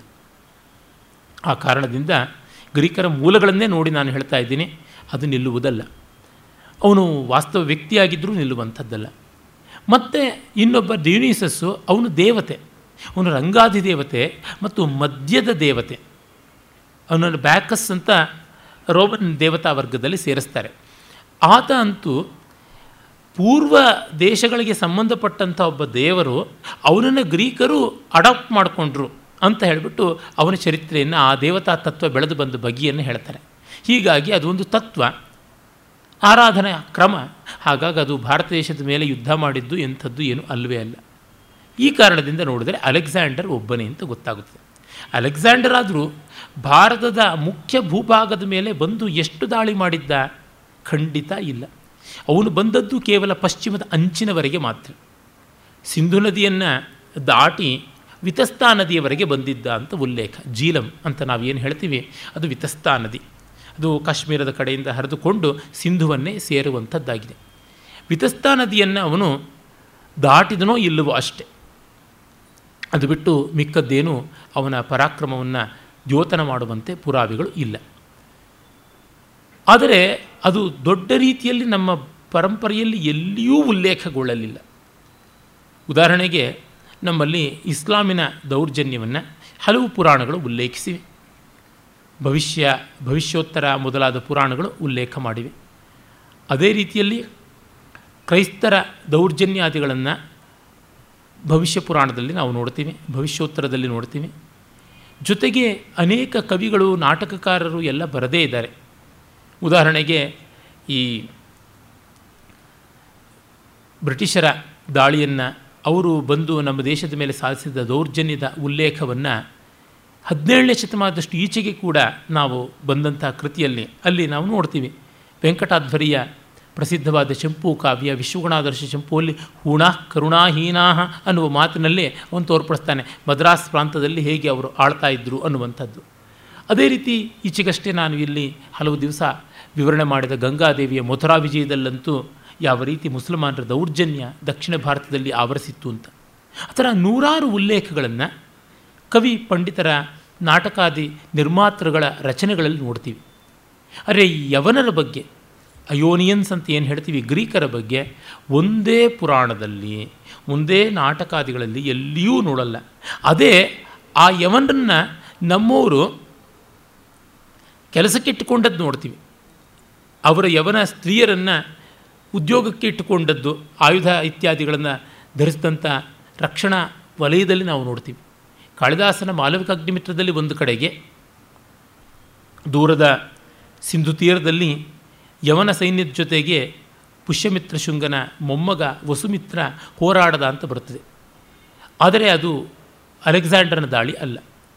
ಅದೆಲ್ಲ ಅಲೆಕ್ಸಾಂಡರ್ನ ಪರಿವಾರದವರು, ಅಂದರೆ ಅವನು ತೀರಿಕೊಂಡು ಸುಮಾರು ಇನ್ನೂರು ವರ್ಷ ಆದಮೇಲೆ, ಇನ್ನೂರೈವತ್ತು, ಮುನ್ನೂರು ವರ್ಷ ಆದಮೇಲೆ ಆದಂಥದ್ದು. ಹೀಗೆ ನೋಡಿದಾಗ ನಮಗೆ ಅಲೆಕ್ಸಾಂಡರ್ನ ಒಂದು ದಾಳಿಯನ್ನು ನಮ್ಮ ಇಡೀ ಪರಂಪರೆ ಯಾವುದೇ ದೊಡ್ಡದು ಅಂತ ಭಾವಿಸಿರಲಿಲ್ಲ. ದೊಡ್ಡದು ಅಂತ ಭಾವಿಸಿದರೆ ಖಂಡಿತ ಉಲ್ಲೇಖವಾಗ್ತಾ ಇತ್ತು ಅನ್ನೋದಕ್ಕೆ ನಾನು ಹೇಳ್ತಾ ಇದ್ದೀನಿ. ಎಷ್ಟೊಂದು ವಿವರಗಳನ್ನು ಕೊಟ್ಟಿದ್ದಾರೆ ನಮ್ಮವರು. ಬರವಣಿಗೆಯಲ್ಲಿ ಕೊಟ್ಟಿದ್ದಾರೆ. ಇದನ್ನು ಕೊಟ್ಟಿಲ್ಲ ಅಂತಂದರೆ ಅದಕ್ಕೆ ಮುಖ್ಯವಾದ ಕಾರಣ ಇರಬೇಕು. ಏನಂದರೆ ಅದು ದೊಡ್ಡ ಪ್ರಭಾವಕಾರಿ ಆದದ್ದಲ್ಲ ಅಂತ. ಅಲೆಕ್ಸಾಂಡರ್ ಹೇಗೆ ಸೋತ ಅನ್ನೋದರ ಬಗ್ಗೆ ತುಂಬ ಊಹಾಪೋಹಗಳನ್ನು ಮಾಡಿದ್ದಾರೆ. ಸೋತ ಅಂದರೆ ಭಾರತ ದೇಶವನ್ನು ಗೆಲ್ಲಲಾಗದೆ ಸೈನಿಕರ ಬಂಡಾಯದಿಂದಲೋ, ಶ್ರಮದಿಂದಲೋ ಅಥವಾ ಮಗಧ ಸೈನ್ಯದ ಅಪಾರತೆಯ ಬಗ್ಗೆ ಕೇಳಿದ ಕಥಾ, ಕಥೋಪಕಥೆಗಳಿಂದ ಭಯಪಟ್ಟು ಏನೋ ಒಟ್ಟಿನಲ್ಲಿ ಪಲಾಯನ ಮಾಡ್ದ ಅಂತಂತಾರೆ. ತಾತ್ಪರ್ಯ ಇಷ್ಟು, ನಮ್ಮ ದೇಶ ಆಗ ಅಖಂಡವಾದ ಒಬ್ಬ ಚಕ್ರವರ್ತಿಯ ಕೈಕಳಿಗೆ ಇಲ್ಲದೇ ಇದ್ದರೂ ಹಲವು ಭಾಗಗಳಾಗಿ ಷೋಡಶ ಮಹಾಜನಪದ ಇತ್ಯಾದಿಯಾಗಿ ವಿಂಗಡಣೆಗೊಂಡಿದ್ದರೂ ಕೂಡ ಇಟ್ ವಾಸ್ ಫರ್ಬಿಡಿಂಗ್ ಅಂತನ್ನುವಂಥದ್ದು. ಅದು ಅಸೀಮ ಧೈರ್ಯದಿಂದ ಇವರ ಆಕ್ರಾಂತಿಯನ್ನು ಎದುರಿಸೋದಕ್ಕೆ ಆಗಿತ್ತು ಅಂತ. ಎಲ್ಲಿ ಅಲೆಕ್ಸಾಂಡರ್ನ ಕೈ ನಡೆದದ್ದು? ಅಂದರೆ ಗಣಗಳು ಎಲ್ಲಿವೆ? ಅಲ್ಲಿ. ಗಣತಂತ್ರ ವ್ಯವಸ್ಥೆ ಎಲ್ಲಿದೆ? ಅಲ್ಲಿ. ಅವನು ಮದ್ರಗಣವನ್ನು ಯೌಧೇಯ ಗಣವನ್ನು ಮತ್ತು ಮಾದ್ರೇಯ ಗಣವನ್ನು ಈ ಥರದ ಕೆಲವು ಗಣಗಳನ್ನು ಗೆದ್ದ. ಗಣಗಳು ಅತೀವ ಸ್ವಾತಂತ್ರ್ಯ ಪ್ರೀತಿಯಿಂದ ಮಿಕ್ಕ ಗಣಗಳ ಜೊತೆಗೂ ಕೂಡ ವಿಶ್ವಾಸದಿಂದ ನಡ್ಕೊಳ್ತಾ ಇರಲಿಲ್ಲ. ನಮಗೆ ಗ್ರೀಕರನ್ನೇ ನೋಡಿದರೆ ಗೊತ್ತಾಗುತ್ತದೆ. ಗ್ರೀಕರಲ್ಲಿ ಒಂದು ಹಂತದಲ್ಲಿ ಸಿಟಿ ಸ್ಟೇಟ್ಸ್ ಅನ್ನುವಂಥ ಕಲ್ಪನೆ ಬಂತು. ಹೆಚ್ಚು ಕಡಿಮೆ ಗಣತಂತ್ರಕ್ಕೆ ಸಂವಾದಿಯಾಗುವಂಥದ್ದು ಅದು ಸ್ಪಾರ್ಟಾ ಇರ್ಬೋದು, ಅಥೆನ್ಸ್ ಇರ್ಬೋದು, ಮತ್ತು ಮೈಕಿನಿ ಇರ್ಬೋದು ಆರ್ಗಾಸ್ ಇರಬಹುದು. ಈ ರೀತಿಯಾದ ಒಂದೊಂದು ಊರೇನೇ ಒಂದೊಂದು ರಾಜ್ಯ ಅನ್ನುವಂತೆ. ಆಗ ಒಂದೊಂದು ಊರು ಮತ್ತೊಂದು ಊರಿನ ಜೊತೆಗೆ ಸ್ನೇಹ ಸೌಹಾರ್ದಗಳನ್ನು ಇಟ್ಟುಕೊಳ್ಬಾರ್ದು ಅನ್ನುವಂತೆ ಮಾಡಿಕೊಂಡಿದ್ದು. ಆ ಸಂದರ್ಭದಲ್ಲಿಯೇ ಪರ್ಷಿಯಾದ ದೊಡ್ಡ ದಾಳಿ ಎದುರಾಗ್ತಾ ಇದೆ ಅಂತ ಗೊತ್ತಾದಾಗ ಅಥೆನ್ಸಿನ ಪ್ರಮುಖರೆಲ್ಲರೂ ಸೇರಿ ನಾವೆಲ್ಲ ಒಗ್ಗಟ್ಟಾಗಿ ಒಂದೇ ಗಣದಂತೆ ನಡ್ಕೊಂಡು ಎದುರಾಳಿಗಳನ್ನು ಎದುರಿಸೋಣ ಅಂತ. ಆದರೆ ಅದು ಪ್ರಯೋಜನಕಾರಿ ಆಗಲಿಲ್ಲ.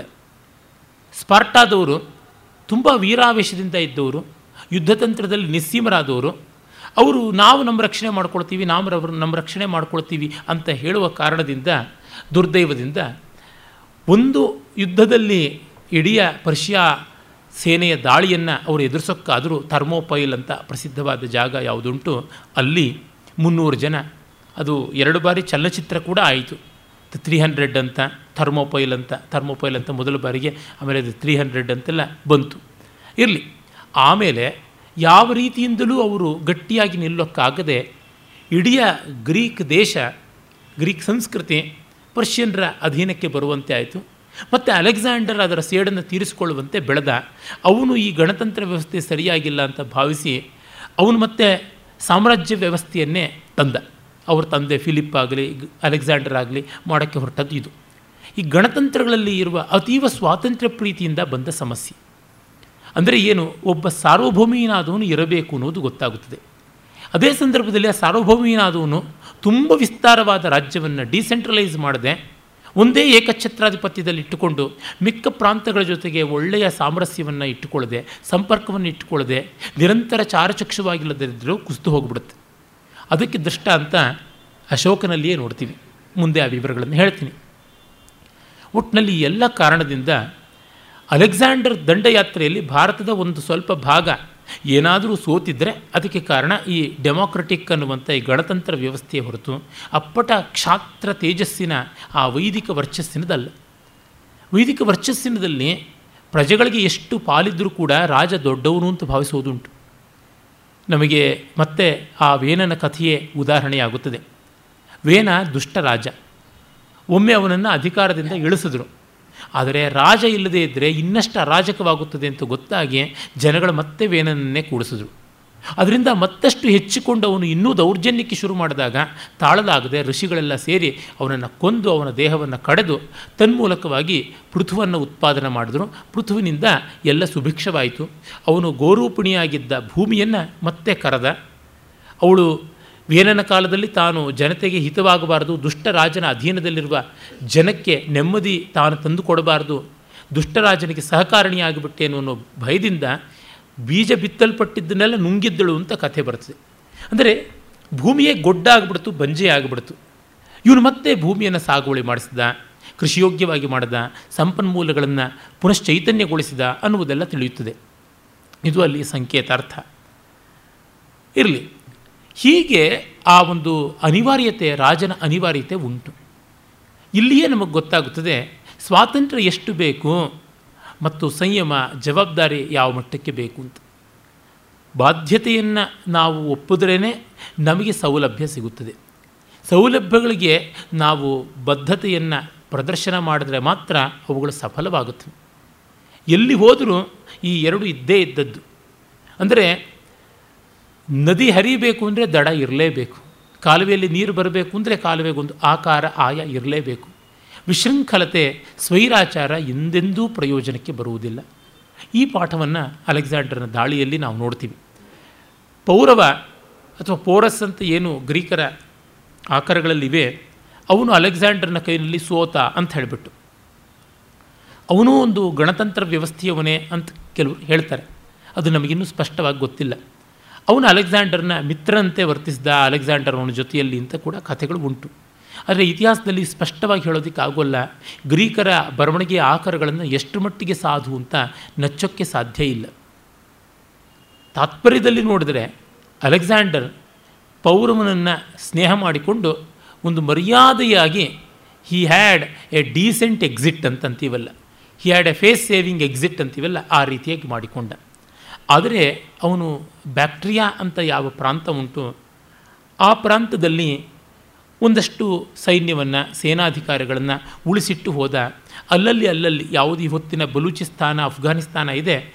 ಆ ಪ್ರಾಂತದಲ್ಲಿ ಕಂದಹಾರ್, ಆ ಭಾಗಗಳಲ್ಲಿ ಅದನ್ನೇ ಬಾಲ್ಹೀಕ ಅಂತ ಕರೀತಾರೆ. ಬ್ಯಾಕ್ಟ್ರಿಯಾನೇ ಬಾಲ್ಹೀಕ ಅಂತ ಅನ್ನುವಂಥದ್ದು. ಅಲ್ಲಿ ತನ್ನ ಉತ್ತರಾಧಿಕಾರಿಗಳನ್ನು ಉಳಿಸಿಬಿಟ್ಟು ಅವನು ಹೋದ. ದಾರಿಯಲ್ಲಿ ಅವನು ತೀರಿಕೊಂಡ ಅಂತ ಕೂಡ ಗೊತ್ತಾಗುತ್ತದೆ. ಇದು ನಂದರ ಕಾಲದ ಭಾರತದ ಕಥೆ. ಒಂದಿಷ್ಟು ಆ ದೌರ್ಜನ್ಯ ಇದ್ದೀತು. ಆದರೆ ಅದೆಲ್ಲವನ್ನು ನಿರ್ಮೂಲನೆ ಮಾಡುವಂತೆ ಒಂದು ಮಹಾಶಕ್ತಿ ಉದಯ ಆಯಿತು. ಅದೇ ಚಂದ್ರಗುಪ್ತ ಮೌರ್ಯ. ನಮ್ಮ ಲಿಖಿತೇತಿಹಾಸ ಅಂತ ಎಲ್ಲರೂ ಒಪ್ಪುವಲ್ಲಿ ಎದ್ದು ತೋರುವ ಪ್ರಖರವಾದ ಕ್ಷಾತ್ರ ತೇಜಸ್ಸಿನ ಒಂದು ದೇದೀಪ್ಯಮಾನವಾದ ದೃಷ್ಟಾಂತ ಅಂತಂದರೆ ಇವನೇ ಚಂದ್ರಗುಪ್ತ ಮೌರ್ಯನೇ. ಈ ಬಗೆಗೆ ಜೈನ, ಬೌದ್ಧ ಮತ್ತು ಸನಾತನ ಧರ್ಮೀಯ ಆಕರಗಳು ಅನೇಕ ಇವೆ.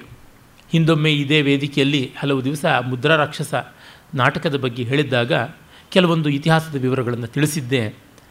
ಚಂದ್ರಗುಪ್ತ ಕೆಲವೆಲ್ಲ ಆಕರಗಳ ಪ್ರಕಾರ ಸರ್ವಾರ್ಥ ಸಿದ್ಧಿ ಎನ್ನುವ ಮಹಾರಾಜನ ಮಗನಾದ ಮೌರ್ಯನ ಮಕ್ಕಳಲ್ಲಿ ಒಬ್ಬ, ಮೌರ್ಯನಿಗೆ ನೂರು ಜನ ಮಕ್ಕಳು.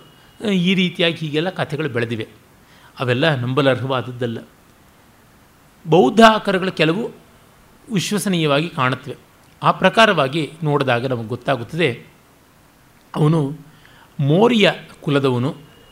ಪಿಪ್ಪಲವನದ ಆ ಒಂದು ಪ್ರಭುವಿನ ಮುಖ್ಯಸ್ಥನ ಮಗ ಆಗಿದ್ದ ಅಂತ ಗೊತ್ತಾಗುತ್ತದೆ. ಮೋರಿಯ ಅಂತನ್ನುವಂಥದ್ದು ಪ್ರಾಕೃತ ಶಬ್ದ, ಅದು ಮಯೂರಕ ಅಂತ ಆಗುತ್ತದೆ. ಟೋಟೆಮ್ ಅಂತ ನಾವು ಏನು ಹೇಳ್ತೀವಿ, ಬುಡಕಟ್ಟು ಜನಾಂಗದ ಒಂದು ಲಾಂಛನ ಬೇರೆ ಬೇರೆ ಪಕ್ಷಿಗಳನ್ನು ಪ್ರಾಣಿಗಳನ್ನು ಇವುಗಳನ್ನೆಲ್ಲ ಇಟ್ಟುಕೊಳ್ಳೋದು ಉಂಟಲ್ಲ. ಆ ರೀತಿಯಾದದ್ದು ಮಯೂರ ಧ್ವಜದು, ಧ್ವಜದವರು ಅವರಾಗಿದ್ದರು ಅಂತ ಗೊತ್ತಾಗುತ್ತದೆ. ಇಲ್ಲಿ ಗಮನಿಸಬೇಕಾದ ಸ್ವಾರಸ್ಯ ಏನಂತಂದರೆ, ವ್ಯಾಕರಣ ದೃಷ್ಟಿಯಿಂದ ಮೌರ್ಯ ಶಬ್ದ ಹೇಗೆ ನಿಷ್ಪನ್ನವಾಯಿತು? ಕಥೆಗಳ ಕೆಲವೆಲ್ಲ ಹೇಳುವಂತೆ ಸರ್ವಾರ್ಥ ಸಿದ್ಧಿಗೆ ಇಬ್ಬರು ಪತ್ನಿಯರು ಸುನಂದ ಅಂತ ದೊಡ್ಡವಳು, ಅವಳ ಮಕ್ಕಳೇ ನವನಂದರು. ಮುರಾ ಅಂತ ಒಬ್ಬಳು, ಅವಳ ಮಗ ಮೌರ್ಯ, ಅವನ ಸಂತಾನದಲ್ಲಿ ಒಬ್ಬ ಚಂದ್ರಗುಪ್ತ ಅಂತ. ಮುರ ಅನ್ನೋ ಶಬ್ದದಿಂದ ಮೌರ್ಯ ಶಬ್ದವನ್ನು ನಿಷ್ಪಾದನೆ ಮಾಡೋದಕ್ಕೆ ಸಂಸ್ಕೃತ ವ್ಯಾಕರಣ ಅವಕಾಶ ಕೊಡೋದಿಲ್ಲ. ಮುರಾಯಾಹ ಅಪತ್ಯಂ ಪುಮಾನ್ ಮೌರೇಯ ಆಗ್ತಾನಷ್ಟೇ ಈಗ ಸೀತಾಯಾಹ ಅಪತ್ಯಂ ಪುಮಾನ್ ಸೈತೇಯ ಅಥವಾ ಸೈತಿ ಆಗ್ತಾನೆ, ಮೌರಿಹಿ ಆಗ್ತಾನೆ ಅಥವಾ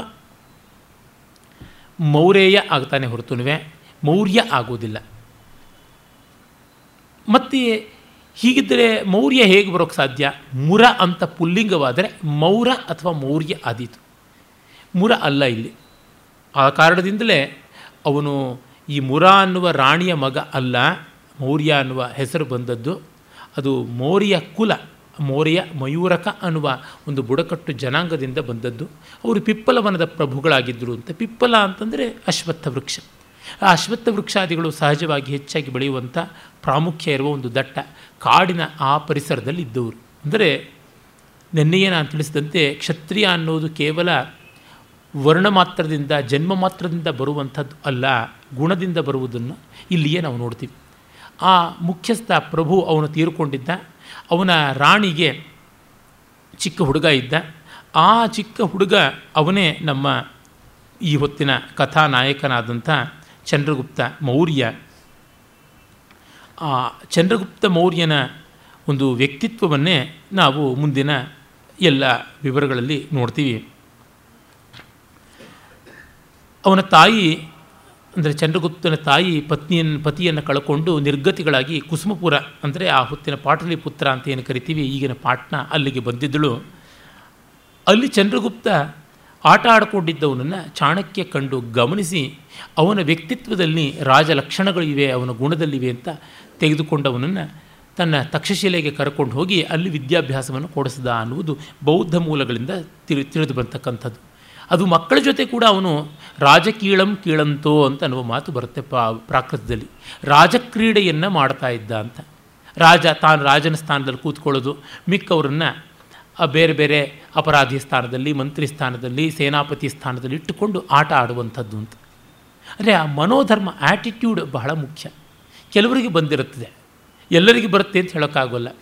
ಇದು ಕೆಲವರು ನೋಡಿ ಕಲ್ತಿರ್ಬೋದು, ಇನ್ನು ಕೆಲವರಲ್ಲಿ ವ್ಯಕ್ತಿತ್ವದಿಂದಲೇ ಬಂದಿದ್ದಿರಬಹುದು ಇವನಿಗೆ ಆ ರೀತಿಯಾದ ರಾಜ ಯೋಗ್ಯತೆ ಇತ್ತು ಅಂತ ಗೊತ್ತು ಮಾಡಿಕೊಂಡೇ ಹೋಗಿದ್ದು ಅಂತ ಬೌದ್ಧ ಮೂಲಗಳಿಂದ ಗೊತ್ತಾಗುತ್ತದೆ. ಒಟ್ಟಿನಲ್ಲಿ ತಾತ್ಪರ್ಯ ಎಷ್ಟು? Chandragupta Vikramaditya was more a self made person ಅಂತ. ಇವರೇ ಯಾವುದೇ ಒಂದು ಜನಾಂಗದಲ್ಲಿ, ಯಾವುದೇ ಒಂದು ದೇಶದಲ್ಲಿ ನಿರ್ಣಾಯಕವಾದ ಸ್ಥಾನಕ್ಕೆ ಬಂದು ದೊಡ್ಡ ದೊಡ್ಡ ನಿರ್ಣಯಗಳನ್ನು ತೆಗೆದುಕೊಂಡು ಅಭಿವೃದ್ಧಿಗೆ ಕಾರಣವಾಗಬಲ್ಲವರು. ಯಾಕೆಂದರೆ ವಂಶ ಪಾರಂಪರ್ಯದಲ್ಲಿ ಎಷ್ಟೋ ಬಾರಿ ಅವರಿಗೆ ಟೇಕನ್ ಫಾರ್ ಗ್ರ್ಯಾಂಟೆಡ್ ಆಗಿರುತ್ತವೆ ಎಷ್ಟೋ ಸಂಗತಿಗಳು. ಆದರೆ ಸ್ವಯಂಭೂವಾಗಿ ಬರುವಂಥವರಿಗೆ ಇವೆಲ್ಲದರ ಅನುಭವವು ತಾನಾಗಿ ಆಗಿರೋದ್ರಿಂದ ತುಂಬ ದೊಡ್ಡ ಶಕ್ತಿ ಸಾಧ್ಯತೆ ಉಂಟು. ಚಂದ್ರಗುಪ್ತ ವಿಕ್ ಮೌರ್ಯ ಆ ಬಗೆಯವನು. ನಮಗೆ ಹೆಚ್ಚಿನ ವಿವರಗಳು ಸಿಕ್ಕಿಲ್ಲ. ಮುದ್ರಾಕ್ಷಸಾದಿಗಳಲ್ಲಿ ತುಂಬ ವರ್ಣರಂಜಿತವಾಗಿ ಬರುತ್ತದೆ. ಅದನ್ನೇ ನಮ್ಮ ಕೆಂಪು ನಾರಾಯಣನ ಮುದ್ರಾ ಮಂಜೂಷದಿಂದ ಮೊದಲುಗೊಂಡು ಬೇಕಾದಷ್ಟು ಜನ ಆ ಕಥೆಗಳನ್ನು ವಿಸ್ತರಿಸಿರೋದು ನೋಡ್ತೀವಿ. ಇತಿಹಾಸ ಶಾಸ್ತ್ರಜ್ಞರು ಆ ಎಲ್ಲ ಕಥೆಗಳನ್ನು ವಾಸ್ತವ ಅಂತ ಮಾನ್ಯ ಮಾಡೋದಿಲ್ಲ. ಆದರೆ ಒಂದಂತೂ ನಿಜ. ಚಾಣಕ್ಯ ಅವನನ್ನು ಚೆನ್ನಾಗಿ ರೂಪಣ ಮಾಡ್ದ ಅಂತ.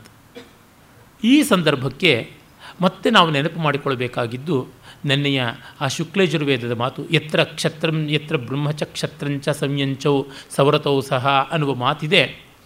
ಸಂಯಂಚೌ ಚರತಃ ಸಹ ಅಂತ ಅದು. ಕ್ಷಾತ್ರ ಬ್ರಾಹ್ಮಗಳ ಸಮಾಯೋಗ ತುಂಬ ಮುಖ್ಯ ಅಂತ. ಅವೆರಡೂ ಯಾವುದಕ್ಕಾಗಿ ಉಡಿಬೇಕು ಇರುವುದಷ್ಟೇ ಪ್ರಜಾನೀಕ. ಅದನ್ನೇ ವಿಷಃ ಅಂತ ಕರೀತೀವಿ. ವಿಟ್ ವಿಷವು ವಿಷಃ ಅಂತ. ಈ ಸಾಮಾನ್ಯ ಪ್ರಜೆಗಳ ಹಿತಕ್ಕಾಗಿ ಪ್ರಜ್ಞಾಶಾಲಿಗಳಾದವರು, ಪರಾಕ್ರಮಶಾಲಿಗಳಾದವರು ದುಡಿಯಬೇಕು. ಇದು ಎಡಬಿಡದ ಪಲ್ಲವಿಯಾಗಿ ಸನಾತನ ಧರ್ಮ ಹೇಳಿಕೊಂಡು ಬಂದಿರುವಂಥದ್ದು. ಅಂದರೆ ಯಾವುದೇ ಇಂಟೆಲೆಕ್ಟ್ ಅಂತ ಇದಾನಲ್ಲ, ವಿಚಾರವಂತ, ಬುದ್ಧಿವಂತ, ಧೀಮಂತ, ಅವನು ದೇಶದ ಹಿತಕ್ಕಾಗಿ ತನ್ನ ಒಂದಷ್ಟು ಬಗೆಯನ್ನು ತೆತ್ತು ಬದುಕಲೇಬೇಕು. ಅದೇ ರೀತಿ ಪರಾಕ್ರಮಶಾಲಿಯಾದವನು. ಇವೆರಡೂ ಕೂಡ ಸೇರಿಕೊಳ್ಳದೇ ಇದ್ದರೆ ಇವೆರಡರೊಳಗೂ ಒಂದಿಷ್ಟು ಬಾಧ್ಯತೆಯ ಗಮನ ಇಲ್ಲದೇ ಇದ್ದರೆ ಆ ದೇಶಕ್ಕೆ ನೆಮ್ಮದಿ ಇಲ್ಲ. ಈ ಹಿನ್ನೆಲೆಯಲ್ಲಿ ಪ್ರಸಕ್ತ ನಮ್ಮ ಭಾರತ ದೇಶವನ್ನು ಕಂಡಾಗ ಗೊತ್ತಾಗುತ್ತದೆ, ಎಷ್ಟರ ಮಟ್ಟಿಗೆ ಬುದ್ಧಿವಂತರು ಅಂತ ಅನಿಸ್ಕೊಂಡವರು ದೇಶಹಿತವನ್ನು ಯೋಚನೆ ಮಾಡ್ತಾ ಇದ್ದಾರೆ ಅಂತ. ತುಂಬ ತುಂಬ ಕಡಿಮೆ. ಅದರೊಳಗೂ ಬುದ್ಧಿವಂತರು ಅಂತ ಹೆಸರಾಗಬಲ್ಲ ಸ್ಥಾನಗಳು ಯಾವುದಿವೆ? ಅವೆಲ್ಲವೂ ಇಂದು ಬುದ್ಧಿಹೀನರಿಂದ, ದುರ್ಬುದ್ಧಿವಂತರಿಂದ ತುಂಬಿ ಹೋಗಿಬಿಟ್ಟಿದೆ. ಎದ್ದು ತೋರುವಂತೆ ನಮಗೆ ಪ್ರತಿಷ್ಠಿತವಾದ ವಿಶ್ವವಿದ್ಯಾಲಯಗಳು, ಮತ್ತಿತರ ವಿದ್ಯಾಸ್ಥಾನಗಳು, ಸಾಂಸ್ಕೃತಿಕ ಸಂಸ್ಥೆಗಳು ಮತ್ತು ಸರ್ವಕಾರಿಯವಾದ ಪೋಷಿತವಾದ ಸ್ವಾಯತ್ತ ಸಂಸ್ಥೆಗಳು ಅಟಾನಮಸ್ ಬಾಡೀಸ್ ಅಂತ ಯಾವುದಿವೆ, ಅಲ್ಲೆಲ್ಲವೂ ಕೂಡ ಇದನ್ನು ನೋಡ್ತೀವಿ. ಎಲ್ಲ ಆಯಕಟ್ಟು ಸ್ಥಾನಗಳಲ್ಲಿ ಅವರೇ ಇರುವಂಥದ್ದು. ಈ ದೇಶದ ಈ ಪರಂಪರೆಯನ್ನು ರೂಢಮೂಲವಾಗಿರುವ ವಿಚಾರಗಳನ್ನೆಲ್ಲ ನಾಶನ ಮಾಡಬೇಕು ಅಂತಲೇ. ಈಚೆಗಷ್ಟೇ ಎಂ ಎ ಹುಸೇನ್ ತೀರ್ಕೊಂಡ. ಆ ಬಗ್ಗೆ ನನ್ನ ಗೆಳೆಯ ಸಂದೀಪ್ ಬಹಳ ಚೆನ್ನಾಗಿ ತನ್ನ ಬ್ಲಾಗ್ ರಿಡಿಸ್ಕವರಿ ಆಫ್ ಇಂಡಿಯಾದೊಳಗೆ ಬರೆದ. ಅದನ್ನು ಕಳೆದ ತಿಂಗಳು ವಿಜಯ ಕರ್ನಾಟಕದಲ್ಲಿ ಕೂಡ ಒಂದು ಕನ್ನಡದ ಅನುವಾದದ ರೂಪದಲ್ಲಿ ಪ್ರಕಟ ಮಾಡಿದ್ದರು ಸಂಪಾದಕ ವರ್ಗದವರು. ಗಹನ ಗಮನ ಅನ್ನುವ ಶೀರ್ಷಿಕೆಯಲ್ಲಿ ಕೆಲವೊಂದು ಉದ್ಧರಣಗಳನ್ನು, ಉಲ್ಲೇಖಗಳನ್ನು ಅವರು ಕಡಿಮೆ ಮಾಡಿದರು. ಪ್ರಾಯಶಃ ಅದರ ಒಂದು ಗಾತ್ರ ದೊಡ್ಡದಾಯಿತು ಅಂತ ಅನಿಸುತ್ತೆ.